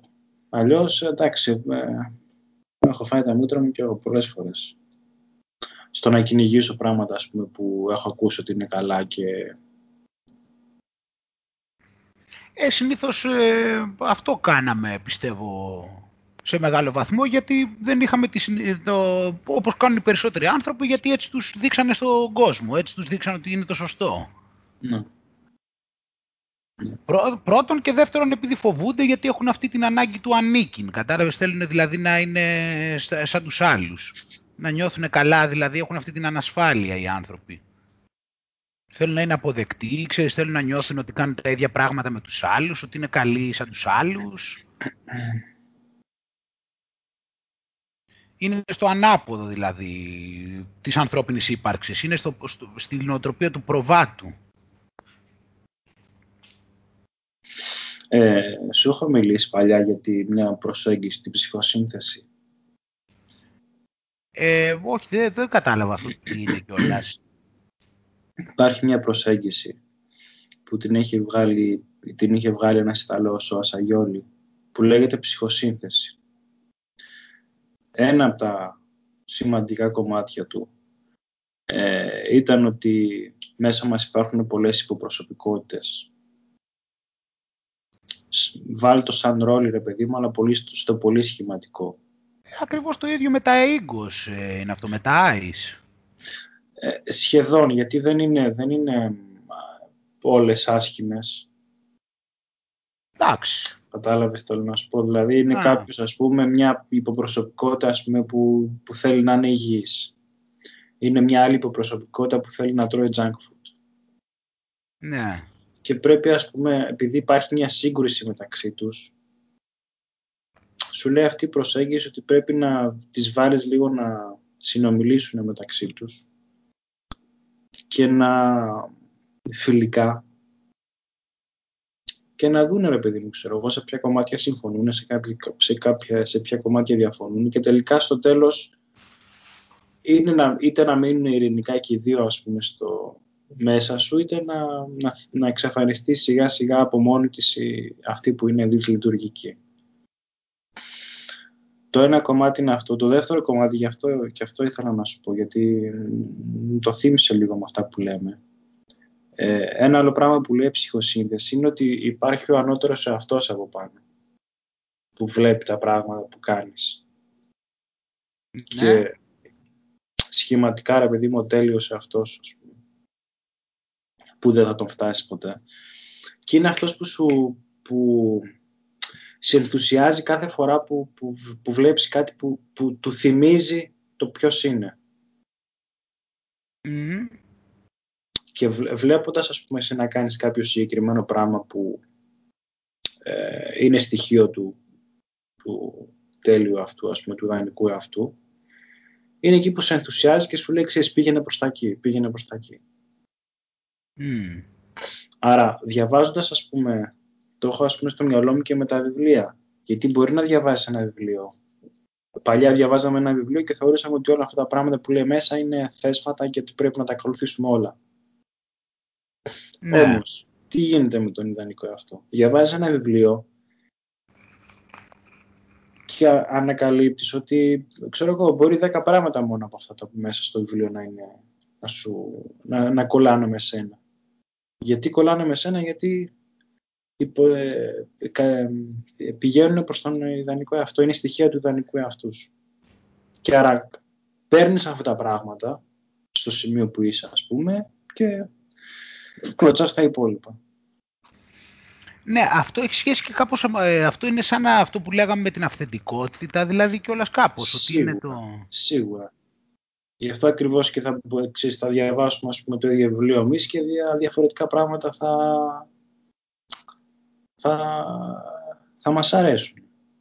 Είναι μαγικό που ξέρεις κάποια πράγματα, ρε παιδί μου, θα, θα αρέσουν και στους δύο, αλλά υπάρχουν άλλα στοιχεία που δεν θα, δεν θα σου φανούν εσένα σημαντικά και θα φανούν εμένα. Ή το αντίστροφο, το αντίστροφο Δεν θα φανούν εμένα και θα μου πεις εσύ κάτι τι ωραίο απόσπασμα είναι αυτό. Γιατί σου λέει αυτή η προσέγγιση ότι ξέρεις, κολλάει στον ιδανικό εαυτό σου και στον, και στον δρόμο που, που χαράζεις, που σου πηγαίνει καλύτερα.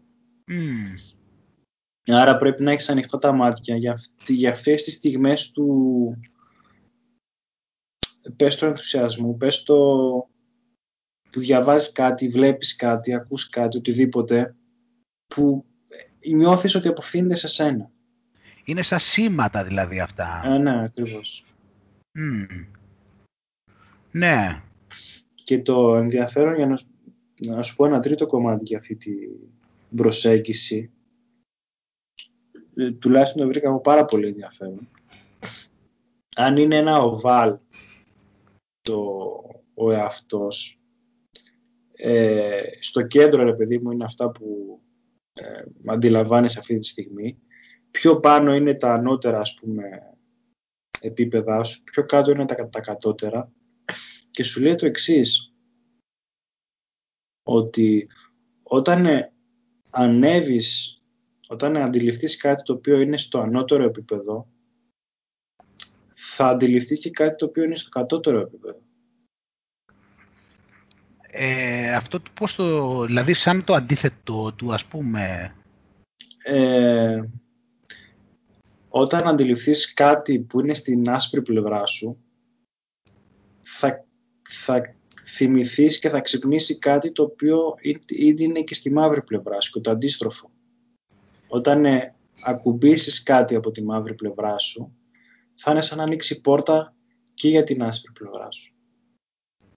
Ναι, αλλά αυτό πώς βάσει αντίθεσης, ας πούμε, ή με κάτι άλλο. Δηλαδή, πες παράδειγμα ότι αντιλαμβάνεσαι ότι σου αρέσει ο αυτοσχεδιασμός, ας πούμε. Ναι. Και πας στον, στον αυτοσχεδιασμό και νιώθεις ωραία και ενθουσιάζεσαι. Οπότε αυτό είναι ένα σήμα του ανώτερου εαυτού σου. Τι μπορούμε να πούμε μετά για το κατώτερο εαυτό; Ε, δεν ξέρεις τι μπορεί να σου... Ε, οι συνδέσεις που, καθένα, θα κάνει ο καθένας είναι ιδιαίτερες. Ε, απλώς λες ότι σίγουρα θα προκύψουν συμπεράσματα. Έτσι σου λέει προσέγγιση. Ναι. Και το έχω δει ότι μερικές φορές ας πούμε ισχύει. Γι' αυτό ήθελα να στο, να στο πω. Και το βλέπεις δηλαδή... και σε περιπτώσεις που, που, που κάνεις και κάτι κακό ας πούμε αλλά όταν περνάει καιρός βλέπεις ότι τελικά αυτό το κακό ήταν που, σε, που σου άνοιξε πόρτα για να αντιληφθείς πράγματα που πριν δεν είχες αντιληφθεί. Οπότε να σε πάει προς το καλό έτσι εννοείς. Ναι, και αντίστροφα, και αντίστροφα ας πούμε, μπορεί ξέρω εγώ, να, να κάνεις κάτι καλό και να σου υπενθυμίσει κάτι κακό που, που έκανες τόσο καιρό και δεν είχες αντιληφθεί, ας πούμε. Όπως και να έχει και όλες, όλες τις προσεγγίσεις. Αυτό είναι σημαντικό. Γι' αυτό και σου αναφέρω κατά καιρούς διάφορες προσεγγίσεις. Γιατί εννοείται καμιά δεν είναι τέλεια, ας πούμε, αλλά παίρνοντας από εδώ, παίρνοντας από εκεί ο καθένας, του, του υπενθυμίζει πράγματα για τον εαυτό του και λέει «Α, έτσι λειτουργώ» ή ξέρω εγώ από τα δέκα στοιχεία που σου είπα μπορεί ας πούμε ένα να, να σου κάνει εντύπωση. Το κρατάς. Ναι, ναι. Αυτή την έννοια. Ε, εμένα τους άλλους είναι μια από τις προσεγγίσεις που μου άρεσε αρκετά. Αυτό είναι και το θέμα γενικώς. Ναι, και στο, αυτό, αυτό το λες τώρα και για κάποιον που είναι θεραπευτής ας πούμε και για κάποιον ο οποίος ε, το κάνει για τη ζωή του γενικώς σαν άνθρωπος. Ναι. Ότι προσπαθεί να κάνει μια σύνθεση διαφορετικών στοιχείων. Εντάξει, αυτό τώρα δεν είναι και έτσι σαν ένας νόμος τώρα. Δηλαδή τι άλλο θα μπορούσε να... Δηλαδή, δηλαδή, πλέον, έχω, δηλαδή πλέον έχω καταλάβει ότι εντάξει, δηλαδή δεν, μπορώ να καταλάβω δηλαδή πώς γίνεται να πει κάποιος ότι εγώ ανήκω στην τάδε σχολή, ό,τι και αν είναι αυτή δηλαδή. Είτε ε. είναι οποιαδήποτε έχει να κάνει με ιδεολογία, είτε έχει να κάνει με, τι να σου πω, με, με μέθοδο θεραπείας, να πει, ξέρω εγώ, ότι αυτή η σχολή έχω παρατηρήσει ότι μου ταιριάζει περισσότερο, οκ. Αλλά να λέει ότι κάπου ανήκω πλέον, δηλαδή μετά από όλα, όλα αυτά, ναι, φαίνεται εντάξει. Αυτή η σχολή είναι σωστή. Αυτή είναι σωστή και άλλες είναι λάθος. ναι. Και άλλες είναι λάθος. Δηλαδή, εντάξει, τους, δηλαδή μιλάμε πόσο τους πετάει όλους στα σκουπίδια, ξέρω, όλοι άχρηστοι. Ε, ναι. Όλοι στα σκουπίδια. Ε, όχι, έχει πολύ, δηλαδή, εντάξει μωρέ, ξέρεις, το πλέον έχω καταλάβει ότι ναι, δηλαδή, εντάξει, δε, δεν υπάρχει άλλος δρόμος, δηλαδή, από αυτόν. Ναι, όχι. Το βλέπω δηλαδή και σε πράγματα που αντιλαμβάνομαι και την ε, κοινωνικοπολιτική κατάσταση. Δηλαδή, άλλες φορές ξέρεις, λέω πράγματα ας πούμε, που έχουν να κάνουν, που, δηλαδή μου αρέσουν πράγματα που έχουν να κάνουν με την αναρχία. Άλλες φορές μου αρέσουν πράγματα που έχουν να κάνουν, ξέρω εγώ, με, την, ε, με τον κομμουνισμό. Άλλες φορές μου αρέσουν πράγματα που τα λένε, ξέρω εγώ, οι δεξιοί. Κατάλαβες; Δηλαδή, βλέπω διαρκώς, ε, μέχρι και σε αυτό το θέμα, βλέπω διαρκώς ότι υπάρχουν διάφορες πλευρές Μα γι' αυτό είναι και τόσο ενδιαφέρον να, να συζητάμε. Γιατί δεν... Ε, δεν ξέρω τι θα ακούσω, ας πούμε. Κατάλαβες το να σου πω, γιατί ε, εντάξει, είμαστε και σε μια ηλικία, ρε παιδί μου, που ε, πάνω κάτω έχουμε ακούσει, ας πούμε, ε, κολλημένος από όλες τις πλευρές. Αυτό είναι το ενδιαφέρον. Ναι, άμα, είναι ενδιαφέρον. Ε, άμα αρχώσουν, ας πούμε, εσύ και μου λέγεις κάτι, είμαι ανορχικός. Ε, εντάξει, πάνω κάτω θα ήξερα τι θα μου λες. Ε, ναι, αυτό είναι το θέμα. Όταν όμως βλέπεις ότι υπάρχει έτσι ένα, ένα συνδυασμός, ένα κράμα δικό σου, ε, εκεί ε, λες, okay. Εκεί είναι το ενδιαφέρον με τους ανθρώπους. Ναι, αυτό που λες. Όταν, ε, όταν, έχει, όταν έχουμε περάσει, ε, όταν έχουμε γνωρίσει διάφορους ανθρώπους από εδώ και από εκεί, όντως γίνονται προβλέψιμοι μετά. Όταν ο άλλος σου πει είμαι εκεί πέρα, ξέρεις τι θα σου πει. Άμα και... σου πει το τάδε. Γι' αυτό και ε, μου έρχονται πολύ αυτό που λες μετά εγώ. Κάθε φορά που διαβάζω ένα βιβλίο και μου τη πάει γιατί η, η τεράστια πλειοψηφία των βιβλίων από κάτω θέλει να σου πει όχι ότι ξέρεις αυτή είναι, αυτός είναι ο τρόπος που έκανα τα πράγματα και λειτουργεί σε μένα. Αλλά είναι αυτός ο τρόπος που έκανα τα πράγματα και αυτός είναι σωστός και όποιοι το κάνουν ας πούμε θα βρούνε το... Ναι.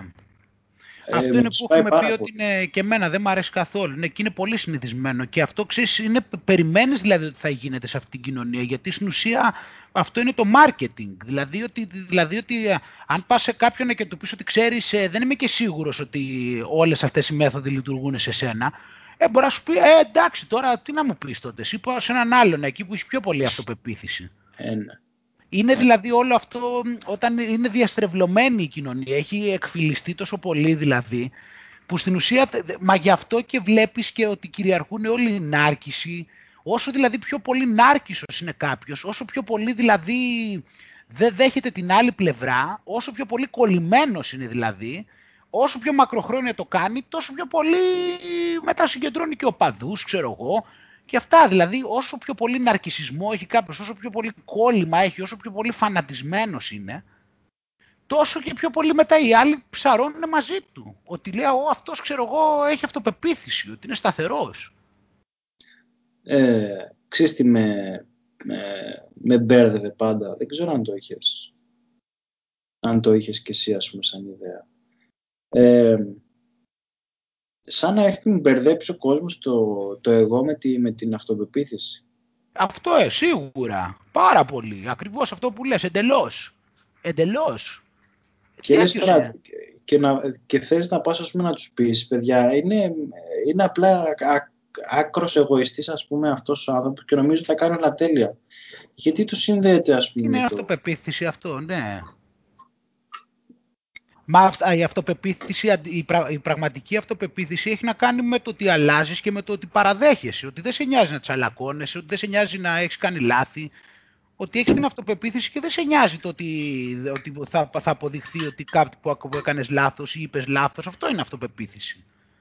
Ότι δεν έχεις πρόβλημα να, να, να, να, πώς το λένε, να αυτό ανακαλύπτεσαι διαρκώς αυτό είναι η αυτοπεποίθηση, ότι δεν σε νοιάζει να πεις ότι εκεί παρασύρθηκα και έκανα λάθος, ότι δεν σε νοιάζει να πεις ότι εκεί έχω αλλάξει άποψη, ότι εκεί έχω αλλάξει στάση. Αυτό είναι η αυτοπεποίθηση. Αυτό, παρασουλή αυτοπεποίθηση είναι ότι αυτός ξέρω εγώ, δεν σηκώνει μίγα στο σπαθί του, Κατάλαβες ότι το, ό,τι και να κάνει, ξέρω εγώ, δεν δέχεται να πει ότι δεν, το έκανε λάθος, ό,τι και να του πούνε, ξέρω εγώ, όχι αυτός επιμένει και ότι αυτό είναι αυτοπεποίθηση. Μα υπάρχει πλήρες εκφυλισμός μιλάμε. Μα βλέπεις εδώ τώρα θαυμάζουν όλους τους νάρκισους πάνω. Οι πιο γνωστοί είναι οι, όσο δηλαδή όλοι οι νάρχισοι και θαυμάζουν τους νάρκισους αντί να τους φτύνουνε, τους θαυμάζουν. Όλοι αυτοί δηλαδή που έχουν, που έχουν τη μύτη ψηλά και αυτές που έχουν τη μύτη ψηλά, που τραβάνε selfies, που παρουσιάζονται ότι είναι super, που ό,τι και να, όπως και να παρουσιάζονται είναι πλήρως μελετημένοι και και πώς το λένε και να παίζουν το ρόλο. Και όλους αυτούς τους θαυμάζουν αντί να τους φτύνουν. Όλοι αυτοί που κάνουν clickbaiting. Προσπαθούν Αυτό συνέχεια δηλαδή να κάνουν πράγματα. Λένε δηλαδή όλο ωραία λόγια. Λένε όλο ωραία, ωραία πράγματα. Τα παρουσιάζουν όλα τέλεια. Τα παρουσιάζουν όλα ωραία. Γλύφουν. Προσπαθούν να μιλάνε με ψευτογλυκό τρόπο. Κοπλιμεντάρονται. Και όλοι, όλοι αυτοί οι άνθρωποι και αντί να τους φτύνουν τους θαυμάζουν. Δηλαδή μιλάμε για τρομερό εκφυλισμό.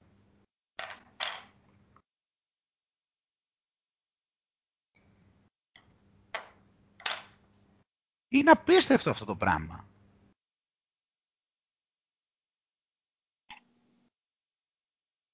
Ναι, και εγώ έχω ζοκαριστεί με αυτό που γίνεται. Στο, στο μέγεθος που γίνεται. Ναι, λες, μα λες δεν είναι δυνατόν δηλαδή. Πώς είναι δυνατόν αυτόν τώρα τον άνθρωπο να τον θαυμάσουν δηλαδή; Είναι δυνατόν τώρα αυτό να το θαυμάζουν.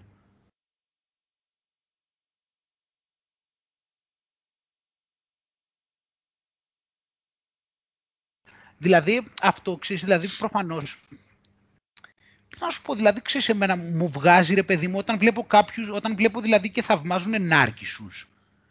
Προφανώς ε, μου δίνει μια εντύπωση ότι αυτοί οι άνθρωποι πρέπει να νιώθουν πολύ χάλια με τον εαυτό τους. και ψαρώνουν, δηλαδή έχουν μια δουλοπρέπεια, κατάλαβες, ότι ο άλλος εμφανίστηκε, ξέρω εγώ, και ότι έχει, τη, έχει ξέρω εγώ, το, θρά, το θάρρος να τα κάνει αυτά. Δηλαδή δεν μπορώ να σκεφτώ κάτι άλλο, να σου πω την αλήθεια. Νιώθω δηλαδή ότι αυτοί πρέπει να νιώθουν σκουλίκια για να mm. θαυμάζουν έναν άρκισο. Mm. Δηλαδή νιώθουν τόσο άσχημα, δηλαδή σαν τους υπηκόους του, σαν τους υπηκόους του βασιλιά, ξέρω εγώ, ότι εγώ είμαι ένας mm. τυποτένος, ένα, ένας ζητιάνος εκεί πέρα, ξέρω εγώ. Και βλέπω το λαμπερό βασιλιά εκεί πέρα αυτό που παρουσιάζεται έτσι αυτά και θα, θα μπώνομαι ας πούμε και λέω να και μέσα από την απόγνωση που βρίσκομαι νομίζω ότι υπάρχει κάποιος εκεί που αξίζει. Δεν ξέρω, δηλαδή Ακριβώς. υπάρχει τόσο πολύ δουλοπρέπεια αυτό το πράγμα.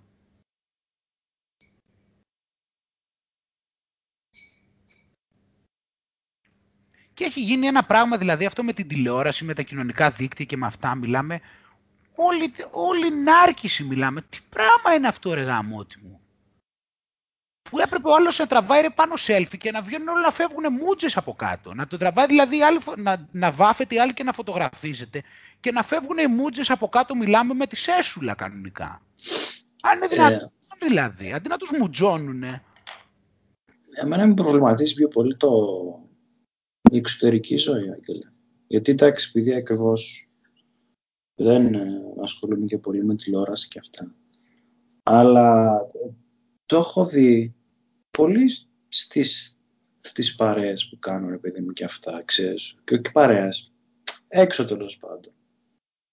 Ε, δηλαδή βλέπεις, βλέπεις έναν άνθρωπο ο οποίος, ο οποίος ουσιαστικά, ρε παιδί μου, είναι ψώνιο. Και βλέπεις τους άλλους να πηγαίνουν εξή σαν τις μύγες και να, και να θες να τους πεις, ας πούμε, δεν καταλαβαίνει το ξέρω εγώ, δεν, δεν λαμβάνει υπόψη τις, τις απόψεις σας. Δεν έχει καθίσει, ας πούμε, να, να ρωτήσεις παιδιά, ξέρω εγώ τι θέλετε. Κάνει τα πράγματα με το δικό του τρόπο μόνο και θέλει να, να, να, να αναδεικνύει. Κατάλαβες τι θέλω να σου πω. Ναι, ναι, εντελώς. Φυσικά και μπορώ να το καταλάβω. Μα γι' αυτό σου είπα πριν αυτό που συμφώνησε εκεί με τη δουλοπρέπεια.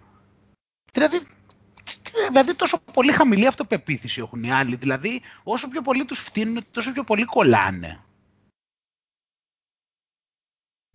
Τόσο δηλαδή έτσι τόσο πολύ άσχημα νιώθουν για τον Τόσο χαμηλή αυτοεκτίμηση έχουν δηλαδή. Αντί να απομακρύνονται από αυτούς τους ανθρώπους που πηγαίνουν και τους έχουν σε υπόλοιψη. Μπορώ να ναι. καταλάβω δηλαδή. Μα με μπερδεύει για χρόνια αυτό και ακόμα λίγο με μπερδεύει. Γιατί βλέπεις τον άλλον και λες τώρα. Νόμιζα ότι είχε αυτοπεποίθηση, αλλά τελικά δεν είναι αυτοπεποίθηση. Απλά έχει ένα εγωισμό μέχρι τον, τον ουρανό, ας πούμε. Ναι. Ε, και λες τώρα εντάξει, δεν θέλω εγώ να είμαι, να είμαι τέτοιος. Μα και όλη αυτή, αν το παρατηρήσεις και όλη αυτή η ιστορία με την ιεραρχία και με όλα αυτά και με τους α και με όλα αυτά και με γενικότερα με την ιεραρχία, τι είναι στην ουσία; Δηλαδή όλο αυτό είναι. Δηλαδή αυτοί που ανεβαίνουν στην ιεραρχία είναι αυτοί που είναι πιο ψώνια. Αυτοί που έχουν πιο πολύ εγωισμό, αυτοί που είναι πιο πολύ αδίστακτοι, αυτοί που είναι πιο πολύ ψυχοπαθείς, αυτοί που έχουν λιγότερη ενσυναίσθηση και όλοι αυτοί είναι που προχωράνε και αυτοί είναι που τους θαυμάζει και καλά ότι α, αυτοί ξέρω εγώ είναι οι σπουδαίοι. Αυτό γίνεται. Δηλαδή μιλάμε για εκφυλισμό απίστευτο, δηλαδή εντελώς το αντίθετο από αυτό που θα περίμενε κανείς, από αυτό που μιλάει η φιλοσοφία, όλα η αρχαία πνευματικότητα και όλα αυτά. Που είναι τα, τα αρχαίγωνα, όλα αυτά δηλαδή που έχουν να κάνουν με τα αρχαίγωνα στοιχεία της ανθρωπότητας. Και με τους ήρωες, τους πραγματικούς και αυτά. Δηλαδή αυτό το πράγμα. Και εκεί φαίνεται δηλαδή και όλο αυτό που το κολλάω πολύ με την αθεία και με τον πόλεμο στην ιστορία και ο, των ηρώων και όλα αυτά που έρχεται γίνεται γι' αυτό, ούτως ώστε να υπάρχει εκφυλισμός, δηλαδή να μην έχουμε πρόσβαση στα αρχέτυπα. Να ξεχάσεις δηλαδή ποια είναι τα, τα πραγματικά χαρακτηριστικά ενός ήρωα. Και να μάθεις για ήρωα αυτό, το, το, το, το ψώνισμα. Ο ηρωισμός να είναι το ψώνισμα δηλαδή. Είναι φοβερό αυτό το πράγμα.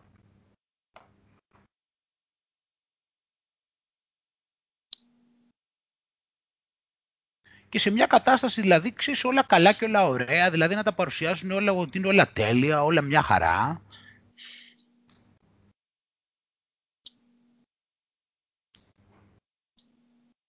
Ε, αυτή η ψευτο... αυτοπεποίθηση. Ναι, ότι έχει, το, ότι έχει τον έλεγχο. Δεν μπορώ να καταλάβω αυτό το πράγμα με τους ανθρώπους, όλο αυτό. Και ξέρεις, όλα τα υπόλοιπα, δηλαδή υπάρχει, ξέρεις τι, έχω παρατηρήσει και ένα άλλο πράγμα που μου έχει, δηλαδή το είχα αντιληφθεί μια περίοδο ειδικά πολύ και τώρα, αλλά πώς το είχα νιώσει, λέω, μια περίοδο ότι, ξέρεις δηλαδή ότι αυτοί που είναι cool, ξέρω εγώ, αν δεις αυτοί δηλαδή που θεωρούνται cool, είναι αυτοί ρε παιδί μου που, που δεν έχουν κανένα προβληματισμό. Δηλαδή κατάλαβες ότι cool είμαι εγώ, δηλαδή ότι εγώ είμαι cool άτομα, μα έρθω εδώ πέρα και σου πω, ξέρω εγώ, μόνο καμιά μαλακία να γελάσουμε, κατάλαβες. Α σου πω κανένα πρόβλημα, δηλαδή πας εσύ να μου πεις κάποιο προβληματισμό που έχει, έλα τώρα, μην μας κουράζεις τώρα, ξέρω εγώ, με αυτά τα πράγματα. Το έχεις αντιληφθεί, το έχεις αισθανθεί αυτό. Δηλαδή γι' αυτό και όλα αυτά τα πρωινάδικα και τα τέτοια που μετράνε. Ότι πάνε εκεί δηλαδή και είναι όλοι, λες και έχουν καπνίσει μπάφους. Μα είναι σαν να ξαναζείς τις, τις στιγμές που, που είσαι ας πούμε 14 χρονών και είναι άρχοντες, ξέρεις, οι, οι μάγκες ας πούμε του σχολείου. Που λες τώρα εντάξει, ok, okay, στα 14 χρονών ρε παιδί μου, ok, okay, θα είχε κάποιο νόημα και, πά, και πάλι δεν ε, είχε νόημα. Εντάξει, πες ότι είναι μικρά και δεν, εντάξει, ότι είναι μικρά και εντάξει, δεν έχουν συνειδητοποιηθεί ας πούμε, ναι. Ναι, αλλά να το βλέπεις τώρα στο, σε άλλες ηλικίες, λες τώρα εντάξει, μπάστα, ας πούμε, περίμενε, τι γίνεται εδώ πέρα. Το ίδιο πράγμα, εκεί τους θαυμάζουν εκεί πέρα, τους έχουν εκεί ότι είναι οι σπουδαίοι.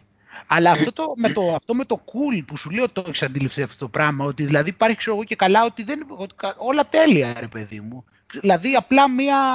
Ένα... Πολύ, ορατό, πολύ ορατό αυτό με τα πρωινάδικα. Γιατί είναι η πεμπτουσία ας πούμε, του cool. Τι ωραία που περνάμε ας πούμε, και μπορεί έξω να γίνει χαμός, ξέρω. Ναι, γίνεται χαμός και υπάρχει ένα αποχάζεμα εκεί. Λες και έχουν καπνίσει όλοι μπάφους εκεί μέσα. δηλαδή ξέρεις, ε, κάθονται εκεί πέρα και αυτά, ναι, και τι ωραία και τι καλά και εδώ περνάμε ωραία και αυτά. Ξέρεις, και άμα πει κανείς, ξέρω εγώ, ναι, αλλά ε, άμα πεις και αυτά, ναι, δεν σε προβληματίζει, ξέρω εγώ, ότι υπάρχει εκεί πέρα το τάδε θέμα Έλα τώρα, μη μας τώρα, ξέρεις, εσύ γίνεσαι μετά ο περίεργος. Έλα τώρα το... ναι, μη μας δεν μας καλά ρίχνεις τώρα εδώ πέρα τη διάθεση. Ή μη, εγώ δεν θέλω τώρα πίσω, δεν θέλω να σκέφτομαι. Μην με ταράζεις τώρα, δεν θέλω να σκέφτομαι τώρα τέτοια πράγματα. ξέρεις ότι τα cool τα άτομα είναι αυτοί ρε παιδί μου που είναι πάντα, ξέρεις, πάντα ότι έχουν πάντα έτσι ένα χαζοχαμόγελο και αυτά. Ναι. Ε, αυτή είναι cool. Ξέρεις, όλη η συζήτηση, ξέρω εγώ, όλα στα ριχά θέματα, ξέρω εγώ, αυτά, ναι, και τι ρούχο φόρεσες και τι ωραία παπούτσια και αυτά. Α, ναι, και τι όμορφα μάτια που έχεις, α, ναι, και αυτά. Όλοι από εκεί πέρα, ξέρω εγώ, όλοι και καλά έχουν βρει τον εαυτό τους, βρίσκονται σε μια κατάσταση, έχουν τον έλεγχο σαν πάντα, είναι μια χαρά. Συζητάνε για τις επικαιρότητα σε όλα τα θέματα. Δήθεν τώρα, γιατί σου δεν έχουν προβληματισμό για την επικαιρότητα, λένε για άλλους ε, αυτούς. Λένε ο άλλος ότι εμφανίστηκε εκεί πέρα και φόραγε ωραίο σακάκι. Όχι, λέω το λέω με την επικαιρότητα, ότι θα πούνε, θα ε, αντιγράψουν αυτό που, που ακούσαμε στις ειδήσεις. Α, ε, ναι, αυτό είναι ο έλεγχος της πληροφορίας. Εντάξει, εκεί ναι, δεν, δεν θα πάει παραπέρα. Θα πούνε αυτά που λένε στις ειδήσεις τα ίδια. Την ίδια λογική, το ίδιο τρόπο σκέψης δηλαδή. Ναι και θα το πούνε, θα το κάνουν και με έναν τρόπο λες και ήταν δική τους ανακάλυψη ότι ε, εγώ σκέφτηκα αυτό το πράγμα ας πούμε ότι έγινε. Καλά αυτό μιλάμε είναι εντάξει αυτό, αυτό το πράγμα μιλάμε είναι δεν υπάρχει αυτό που γίνεται. Δηλαδή λες, ε, δηλαδή, δηλαδή τόσο μικρή μνήμη έχουν. Ε, δηλαδή ή τόσο θεωρούν τόσο μικρή μνήμη έχουμε εμείς αφού το έχουμε ακούσει το ίδιο πράγμα 100 φορές. Τι μας το παρουσιάζεις τώρα ότι το σκέφτηκες εσύ; Δηλαδή Μόνο εσένα έχουμε δει. Τόσο, τόσο τηλεόραση υπάρχει, ξέρω εγώ. Δεν το, αφού το έχουμε ακούσει εκατό φορές, τι μας το παρουσιάζεις ότι το σκέφτηκες εσύ; Εκτός και αν έχουν τόσο πολύ μικρή μνήμη που μπερδεύονται και ξεχνάνε ότι το ακούσαν από αλλού και νομίζουν ότι η ιδέα τους ήρθε στο δικό τους μυαλό. Παίζει και αυτό, εντάξει. Να σου πω, υπάρχει και αυτό το ενδεχόμενο για κάποιους. Να σου πω την αλήθεια, το πιστεύω. Δηλαδή είναι τόσο χαμηλή η δυνατότητα του μυαλού τους που ό,τι και να ακούσουν σε 10 δευτερόλεπτα το ξεχνάνε και μετά μπορεί να νομίζουν ότι είναι δική τους άποψη. Παίζει και αυτό. Ξέρεις και με το μικρό attention span τώρα που υπάρχει, μπορεί. Τους, δηλαδή τους τα περνάνε κατευθείαν στο υποσυνείδητο ότι ε, τους τα λένε και αυτοί ξεχνάνε ότι από κάπου τα ακούσανε και νομίζουν ότι είναι η απόψη τους. Δηλαδή ο ορισμός ξέρω εγώ του brainwashing τώρα. Εντελώς.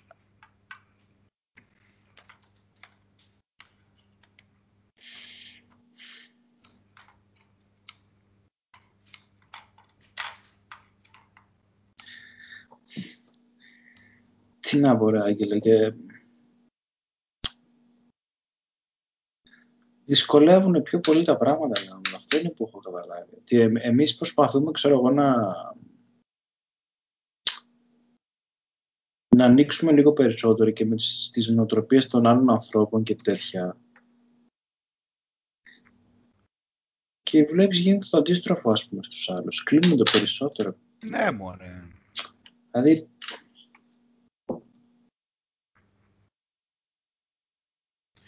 Εντάξει, δεν, ξέρω τώρα γενικώς τι γίνεται. Ας πω, δεν ξέρω, αλλά σε μεγάλο βαθμό σίγουρα γίνεται αυτό. Δεν, δεν μπορώ να διανοηθώ δηλαδή ότι, ότι υπάρχει κοινό για αυτά τα πράγματα, ρε γάμο. Δεν μπορώ να διανοηθώ ότι υπάρχει αυτή η νοοτροπία. Αλλά το βλέπω έτσι τόσο πολύ δηλαδή ευπιστία αργά του, τόσο πολύ δηλαδή να τα πιστεύεις όλα τόσο πολύ αυτά τα πράγματα, ότι σου λέει δηλαδή να, να τους έχεις τόσο πολύ εμπιστοσύνη, να τους έχεις δηλαδή αυτούς όλους σε υπόλοιψη. Να στηρίζεσαι σε αυτούς ρε και για τον τρόπο που σκέφτεσαι και για το ότι θα σε σώσουνε.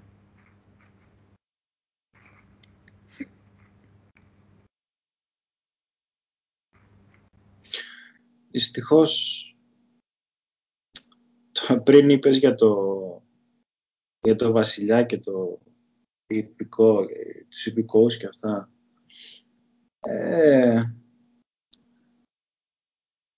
κάτι δίκες νοοτροπίες έχουν συνεχίζουν να υπάρχουν ας πούμε που ακριβώς επειδή δεν έχουν αυτή τη, τη, το όνομα δυσκολεύεται το άλλος να το, ναι, μωρέ, γιατί να το καταλάβει αλλά ουσιαστικά το ίδιο πράγμα γίνεται.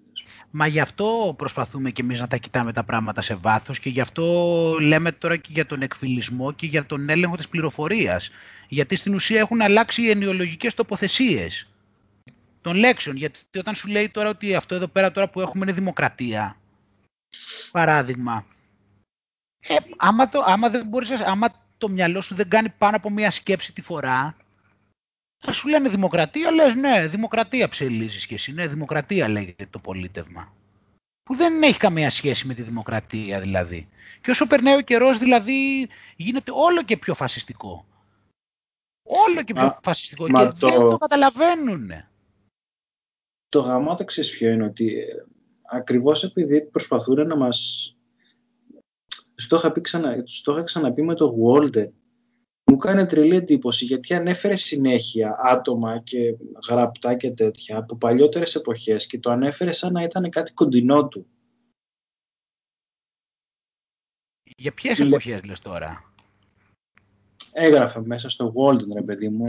Έβαζε Σέξπιρ, έβαζε Λατίνους, ας πούμε, ποιητές, έβαλε, ξέρω εγώ, Ρωμαίους συγγραφείς, έβαζε Ινδούς, έβαζε τα κέρατά του μέσα. Δηλαδή ανέφερε συνέχεια πράγματα. Ναι. Και το ανέφερε με έναν τρόπο, λες και ήταν κάτι κοντινό. Ναι, και με αυτό τι θες να πεις; Ότι δεν, δεν υπήρχε απόσταση, ας πούμε, χρονολογική στο μυαλό του για όλα αυτά τα πράγματα, σαν, σαν να ήταν κάτι ξένο. Υπήρχε όλα η ιστορία, υπήρχε ακόμα μέσα του τα πράγματα που γίνανε παλιά. Α, α ενώ ότι εμείς έχουμε αποκοπεί. Ναι. Ε, μου κάνει εντύπωση ας πούμε το γεγονός ότι Α, αυτό έχει ενδιαφέρον Γράφει κάποιος κάτι ας πούμε και αναφέρει μια άποψη και δεν υπάρχει καθόλου το παρελθόν πίσω. Λες και έχει ξεκινήσει ο κόσμος το 1900 ρε παιδί μου ή το 1950. Λες και τα πράγματα να είναι ξέρεις, καινούρια όλα. Πετάμε όλα ας πούμε, στα σκουπίδια. Ναι, έχει ενδιαφέρον αυτό που λες ε, και με αυτό που λέμε και γι' αυτό λέγεται και νέα τάξη πραγμάτων.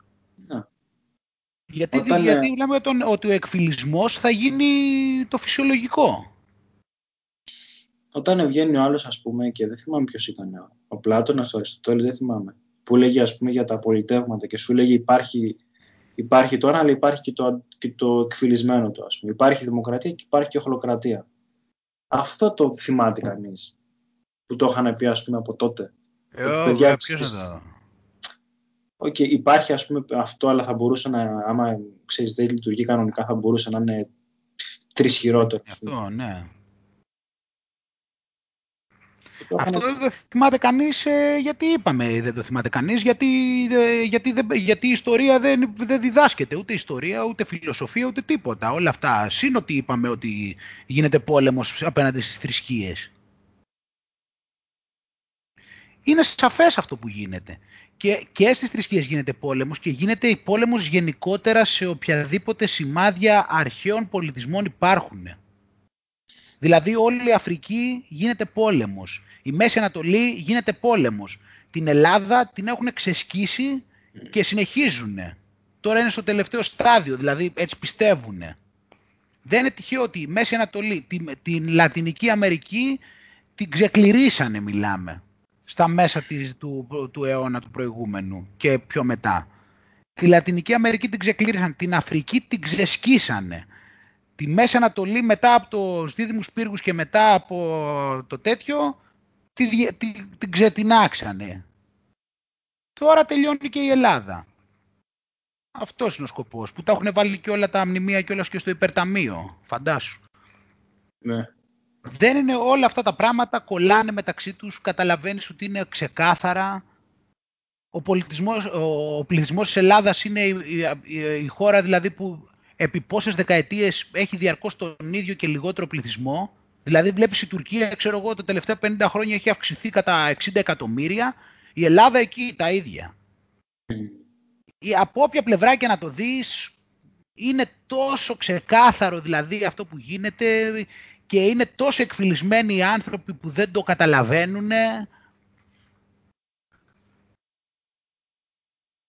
Παρά έχεις τώρα κυβερνάει η Αμερική που σου λέω εντάξει χωρίς παρεξήγηση για τους ανθρώπους έτσι, αλλά τώρα κυβερνάει η Αμερική που δεν έχει μιλάμε ιστορία τίποτα. Δηλαδή, είναι, μιλάμε, δηλαδή έχεις, από ό,τι ταινία έχεις δει αμερικανική, εκτός από κάνα, εκτός από κάνα ξέρω εγώ, ε, πάρκο, που όντως υπάρχουν ωραία πάρκα, φύση και τέτοια υπάρχει. Εκτός από αυτό, έχεις δει ποτέ κάμια πόλη και κάνα χωριό που να σου φαίνεται ενδιαφέρον; Τώρα λόγω τιμής δηλαδή, πραγματικά από όλες τις ταινίες τόσα χρόνια που έχεις δει, έχεις δει κτίρια ενδιαφέροντα ποτέ; Έχεις δει τίποτα ενδιαφέρον εκεί πέρα; Είναι όλα βαρετά μιλάμε και το μόνο που πουλάνε είναι ουρανοξύστες και ουρανοξύστες. Τίποτα. Όλα μιλάμε στην Αμερική, δηλαδή δεν έχω δει εγώ. Προσπαθώ δηλαδή τόσα χρόνια το σκέφτομαι. Δεν έχω δει μία πόλη ρε παιδί μου η οποία ένα χωριό έστω που να πω ότι είναι ωραίο. Είναι χάλια. Δεν έχουν τίποτα οι άνθρωποι. Το πρώτο μου ταξίδι ήταν στην, στην Αμερική. Το πρώτο στο εξωτερικό ταξίδι ήταν στη Νέα Υόρκη. Αχα. Και, και, και ήμουν ενθουσιασμένος τότε.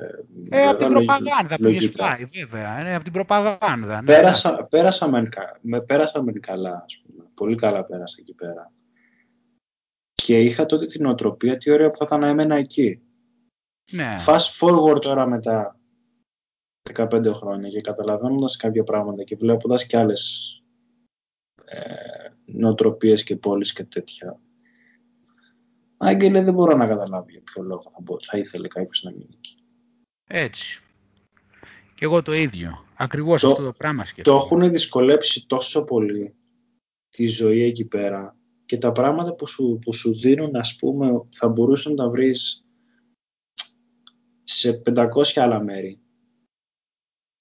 Ε, που λες τώρα, για, για ποιο λόγο δηλαδή να πάω; Ναι, δηλαδή να, να δυσκολευτώ κιόλας τόσο πολύ για να το κάνω αυτό, να πάω να κάνω τι, ναι. Δηλαδή, και καμιά φορά το, το σκέφτομαι, ας πούμε. Λέω, ξέρω εγώ, αν μου έλεγε κάποιος, ξέρω εγώ, πάρε ένα εισιτήριο για τη Νέα Υόρκη, θα πήγαινε εσύ για το Los Angeles, δεν θα το έβρισκα ενδιαφέρον. Καλά τώρα. Τώρα αυτό μεγάλη κουβέντα, αλλά τι να. Εντάξει, έτσι κι αλλιώς. Σαν την Ελλάδα δεν είναι και τυχαίο που είναι και η βάση η Ελλάδα και η γλώσσα η ελληνική είναι και ο κώδικας. Είχαν πει κάτι. Sorry που σε διακόπτω, γιατί ε, ε, στο Bohemian Rhapsody στην ταινία και είχαν πάθει όλη πλάκα με τη, με τη φράση που μπορεί να είναι και η πιο ενδιαφέρουσα φράση σε όλη την ταινία. Ε, είχαν βγάλει ένα τραγούδι Queen του I Want to Break Free που στο βίντεο κλιπ είναι όλοι ντυμένοι γυναίκες. Α. Και αυτό το βίντεο κλιπ, γιατί το κάνανε επειδή μου... Ε, γιατί θέλω να δείξουν ότι ξέρεις δεν παίρνουν και τον αυτό τους και πολύ θα σοβαρά και τέτοια. Ε, και στην Αμερική το είχαν... Δεν το δείχνανε στο MTV, το είχαν αποκλείσει. Α. Και τα, μόλις το ακούει αυτό, τα παίρνει ο Brian May, ο τραγουδιστής, και λέει, αν είναι δυνατόν, λέει, στην Αμερική που το πρωί, λέει, είναι Πουριτανή και το βράδυ είναι... Πώς το λέει, είχε πει; Ε, Πώς το είπε, μωρέ; Αυτοί που ξέρεις που κάνουν όλα τα τρελά πράγματα. Ε, ναι, το αντίθετο, ναι. Και λέω πόσο, πόσο σωστό είναι, ας πούμε, πόσο σε μια φράση, ας πούμε, ε, είπε για όλη την Αμερική. Το πρωί είμαστε ναι. ε, και όλα τα πράγματα, ας πούμε, είναι, είναι κακά και το βράδυ που πίσω από κλειστές πόρτες, ας πούμε, κάνουμε τα τρεις χειρότερα. Καλά, έτσι είναι και η Αγγλία βέβαια. Απλώς ίσως τότε, τώρα αυτό, αυτό αν ήταν, ξέρω εγώ, αυτό είναι στα πρώτα Queen, οπότε μπορεί να ήταν το 71-72, οπότε τότε ίσως στην Αγγλία να μην ήταν τόσο πολύ, γιατί και στην Αγγλία το ίδιο πράγμα ισχύει. Απλώς ίσως τότε στην Αγγλία να μην ήταν τόσο πολύ. Αν ήταν δεκαετία 70 Στο... Όχι, 80 ήταν, 84. Αλλά το θέμα είναι ε. ότι δεν, δεν συγκρίνονται αυτά τα δύο. Ούτε σε άλλως όλα αυτά που που έχει η Αμερική είναι κλε, κλε, κλεψίματα από, άλλες, από όλες τις υπόλοιπες ας πούμε, πολιτισμούς και ένα κράμα που είναι τελείως... Ε, τον εκφυλισμό αυτοί τον προήγαγαν όμως, δεν είναι τυχαίο πάλι. Και, ο, και ένας λόγος που προ, προάγεται και ο εκφυλισμός είναι για το λόγο ότι δεν έχουν αρχέτυπα. Ε, ναι, Πιο εύκολο είναι να εκφυλίσεις ένα λαό που δεν έχει αρχέτυπα. Μα όλα αυτά σχετίζονται μεταξύ τους. Γι' αυτό είναι και πιο δύσκολο να εκφυλίσεις στην Ελλάδα. Γιατί η Ελλάδα όταν έχεις μεγαλώσει και έχεις διαβάσει για τον Ηρακλή και για τους αργοναύτες και για το Θησέα, γι' αυτό θέλουν να τα βγάλουν και από τα σχολεία και τι έχουν αφήσει κιόλας. Εντάξει, ελάχιστα πράγματα και όλα αυτά. Όταν υπάρχει Ορθοδοξία, αυτοί δεν είχαν τίποτα εκεί πέρα. Δηλαδή είχαν, αλλά δεν ήρθαν σε επαφή. Είχαν τους Ινδιάνους, αλλά Εντάξει, οι Ινδιάνοι δεν είχαν τέτοιο πολιτισμό αφενός αφετέρου δε, ό,τι πολιτισμό είχαν δεν ήρθαν σε επαφή αυτοί ποτέ έτσι κι αλλιώς. γιατί τους ξεκληρίσανε. Δεν είναι ότι ε, καταλάβανε κάτι. Και ο τρόπος που τους ξεκληρίσανε είχε ενδιαφέρον. Τι, ότι τους ξεκληρίσανε, τι, αντίστακτα. Αδίστακτα και με, με υπούλο τρόπο. Δηλαδή, τους δίνανε, ας πούμε, κάτι που για τους δυτικούς δεν ήταν τίποτα, ξέρω εγώ. Ε, με τα καθρεφτάκια. Ε, ναι, και σου λέει πάρε το καθρεφτάκι και δώσε μου, ας πούμε, τη... την περιοχή σου, ας πούμε. Δηλαδή... Ε, ή με τα λεφτά αυτά που κάνανε, τα ε. συνηθισμένα, τα κόλπα των τοκογλύφων αυτών. Τους Αλλά... δίνανε δίθεν εκεί πέρα λεφτά ή, του, ή τους κάνανε κόλπα εκεί με, με τόκους. Πού να ξέραν αυτοί τώρα. Αλλά το θέμα είναι αυτό, ρε Άγγελε, ναι. Ότι έχουμε τόσο υλικό πίσω. Ειδικά στην Ελλάδα, ας πούμε, τόσο υλικό. Εντάξει τώρα. Είναι απίστευτο όμως το πώς μπορούν να σε εκφυλίσουν. Δηλαδή το ότι αυτή τη στιγμή, μα τι, δεν είναι απλά ότι έχουμε υλικό πάνω αυτή τη στιγμή. Αυτή τη στιγμή δηλαδή κινδυνεύει να πεις για τον Πλάτωνα και να σε πούν φασίστα. Δηλαδή όταν, όταν έχουν δημιουργήσει όταν το έχουν αντιστρέψει ρε παιδί μου αυτό το πράγμα, κατάλαβες. Δηλαδή μιλάς για Ελλάδα. Δηλαδή αυτά τώρα εμείς δηλαδή, που λέμε μπορεί να είναι φασιστικά τώρα να τα πούνε αυτοί, κατάλαβες. Δηλαδή το ότι λες ότι η αρχαία Ελλάδα, ξέρω εγώ για τα γράμματα της αρχαίας Ελλάδας, μπορεί να το πούνε ότι αυτό είναι φασισμός. δηλαδή αυτό λέμε, ότι δεν είναι, δηλαδή, βλέπεις δηλαδή πώς λειτουργούν οι ελεγκτές της πληροφορίας και του, στα πρόβατα. Δηλαδή τους μαθαίνουν ρε παιδί μου ότι το σωστό είναι το λάθος και το λάθος το σωστό. Κατάλαβες και τους κάνουν να είναι... το σωστό. Με αυτό είναι ακριβώς που είχε πει πριν τρει-τέσσερι εβδομάδες για, για τους άλλους που ήρθαν και ουσιαστικά γυρνάνε τα πράγματα ανάποδα. με αυτό μα εκεί κολλάει το πράγμα πάνω. Εκεί είναι με τους άρκονς κολλάει. Με τους ε. Μα γι' αυτό και κάνουν τους, ε, μα γι' αυτό και αυτοί τώρα όλοι οι, πώς είναι οι αρχιερείς της νέας τάξης πραγμάτων κάνουν όλο σατανιστικές τελετές. Αυτό είναι οι σατανιστικές τελετές. Είναι το, ότι, είναι το ότι έρχονται σε επαφή με αυτές τις οντότητες ή είναι απόγονοι αυτών των οντοτήτων. Είναι δηλαδή προέρχονται από εκεί, γιατί δεν είναι άνθρωποι εντελώς. Και αυτή είναι αυτό το πράγμα. Είναι το αντίθετο, είναι το ανάποδο. Συν ότι αυτοί έχουν και την δυνατότητα να, να παρισφρίουν στο μυαλό μας. Δηλαδή οι σκέψεις που μας έρχονται, το, έχεις παρατηρήσει για τις σκέψεις που μας έρχονται. Ξέρουμε ακριβώς από πού έρχονται αυτές οι σκέψεις. Γι' αυτό χρειάζεται να έχουμε το έλεγχο των σκέψεών μας. Γιατί δεν ξέρεις αυτές, γιατί αυτοί οι άρκονς περιγράφονται σαν ε, όντα τα οποία είναι ικανά να παρισφρήσουν στις σκέψεις μας. Μα εκεί πηγαίνει όλο το πράγμα. Απλώς είναι δύσκολο κάποιος τώρα που είναι, ξέρω εγώ, έχει μάθει κάτω από την ταμπελίτσα του να κάνει όλες αυτές τις συνδέσεις που κάνουμε τώρα εδώ πέρα. Μάλλον το θέμα είναι... Το βλέπεις όλο στην πυραμίδα πώς πηγαίνει. Ναι, ε, πώς ναι. συνδέεται και πάνε όλη η πυραμίδα και, και βλέπεις γιατί υπάρχει το ανάποδο παντού. Ε. Όπως έχουν την ανάποδη 5α, φαίνεται και από τα σύμβολά τους δηλαδή. Το σταυρό, τον ανάποδο, δεν το βλέπεις δηλαδή και από τα σύμβολα. Έχουν ανάποδες πεντάλφες, ανάποδο σταυρό. Είναι ανάποδο, είναι το ανάποδο. Δηλαδή πώς είναι το, του αρέσει, αρέσει το μαύρο, το σκοτάδι. ναι, φτιάχνονται ξέρω εγώ με τις πανσελίνους. Είναι πόσο πιο ξεκάθαρο δηλαδή. Τι ωραίο αυτό. Ε, και ξέρεις τι μου αρέσει, γιατί λέμε για κάποια πράγματα που είναι σαν δείγματα, αλλά άμα το πάρεις, ας πούμε, και το δυσύσχυν και για όλα τα υπόλοιπα. Γι' αυτό έχει ενδιαφέρον. Γιατί σου πλασάρουν, ας πούμε, την αρρώστια για υγεία. Σου πλασάρουν την άγνοια για γνώση. Σου πλασάρουν το. το, το μη προβληματισμό για εξυπνάδα, το, ε, ναι. το, το, μη προβληματισμό για εξυπνάδα, το, αυτό που είπες τώρα, τον εγωισμό, τον εγωισμό για, για αυτοπεποίθηση. Ε, γι' αυτό γίνονται αυτά που γίνονται. Το, το, το διαχωρισμό για υπέρμετρο αγαθό; Και για ένωση. Τον εγωισμό για ένωση, ναι. Ότι και καλά έρχεται δηλαδή ο ηγέτης και ότι δηλαδή δίθεν οι άλλοι από κάτω θα... η ομάδα του που είναι ενωμένη. Ε, σημαντικό είναι ότι ενωθήκαμε, δεν είναι ότι Πολύ είμαστε... Ενωθήκαμε, αλλά χωριστήκαμε από τους άλλους. Αλλά δεν έχει σημασία, αφού ενωθήκαμε μεταξύ μας, ότι ενωθήκαμε με τους δικούς μας. Αυτό εννοεί. Ναι. Οι άλλοι τους, τους φάμε λάχανο. Αυτό εννοεί η ένωση. Ένωση με τους δικούς μας. Μα και αυτό δεν βλέπεις και όλοι οι άνθρωποι που έχουν και αυτή την νοοτροπία. Δηλαδή ότι είναι και καλά, δηλαδή όποιοι, με όποιους λένε τα ίδια πράγματα, τα πάνε καλά με τους άλλους που δεν, τα πάνε, που δεν λένε τα ίδια πράγματα ε, έχουν αντιμαχίες, ξέρω εγώ, ή τους κάνουν κριτική, τους τέτοιο. Ωραία, μεγάλε τι όμως, άμα, είναι άμα είναι δηλαδή να θεωρήσει προσωπικότητα επειδή συμφωνείς με αυτούς που συμφωνούν μαζί σου, χαίρομαι πολύ. Η δυσκολία είναι να μπορείς να καταλάβεις αυτόν που δεν συμφωνείτε. Αλλά σου λέει ότι εγώ είμαι, ξέρω εγώ, είμαι ενωτικός τύπος, λέει και αυτά και τέτοια. Λέει είναι καλός άνθρωπος αυτός, είναι καλός άνθρωπος ο άλλος. Μεγάλα, χαίρομαι πολύ. Να μας πεις ότι είναι καλός αυτός που λέει τα ίδια με σένα. Εντάξει, αυτό όλοι το κάνουμε.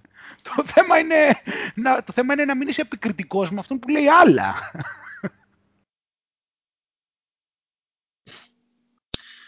Άγγελε, πρέπει να πάω σιγά σιγά. Ναι, ναι, ωραία. Φίλια πολλά πάνω μου. Θα μιλήσουμε την επόμενη εβδομάδα γιατί έχουμε να κάνουμε αποσυμβολισμό των Χριστουγέννων.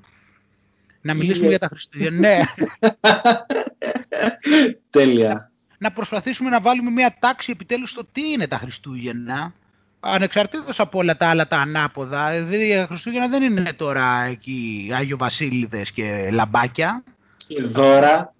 Και δώρα. μέχρι, να, μέχρι να, να πέσεις λιπόθυμος. ναι, βέβαια. τα οποία τα έχεις ψωνίσει, τα μαγαζιά κάνουν τζίρους εκεί πέρα, τα οποία τα έχεις ψωνίσει όλα αυτά, έχεις ξοδέψει το, όλο το μισθό σου δεν είναι αυτό. Θα κάνουμε, ένα, θα κάνουμε αποσυμβολισμό των Χριστουγέννων και θα, το πιο σημαντικό δηλαδή να βάλουμε σε μια τάξη τι είναι τα Χριστούγεννα και δεύτερον θα επίσης θέλω να θα πούμε και για το ποιο είναι και το καλό της ύπαρξης του κακού τελικά. Ότι ίσως όλα αυτά να είναι και χρήσιμο όλο αυτό. Πολύ ενδιαφέρον. Ωραία. Τέλεια. Ναι.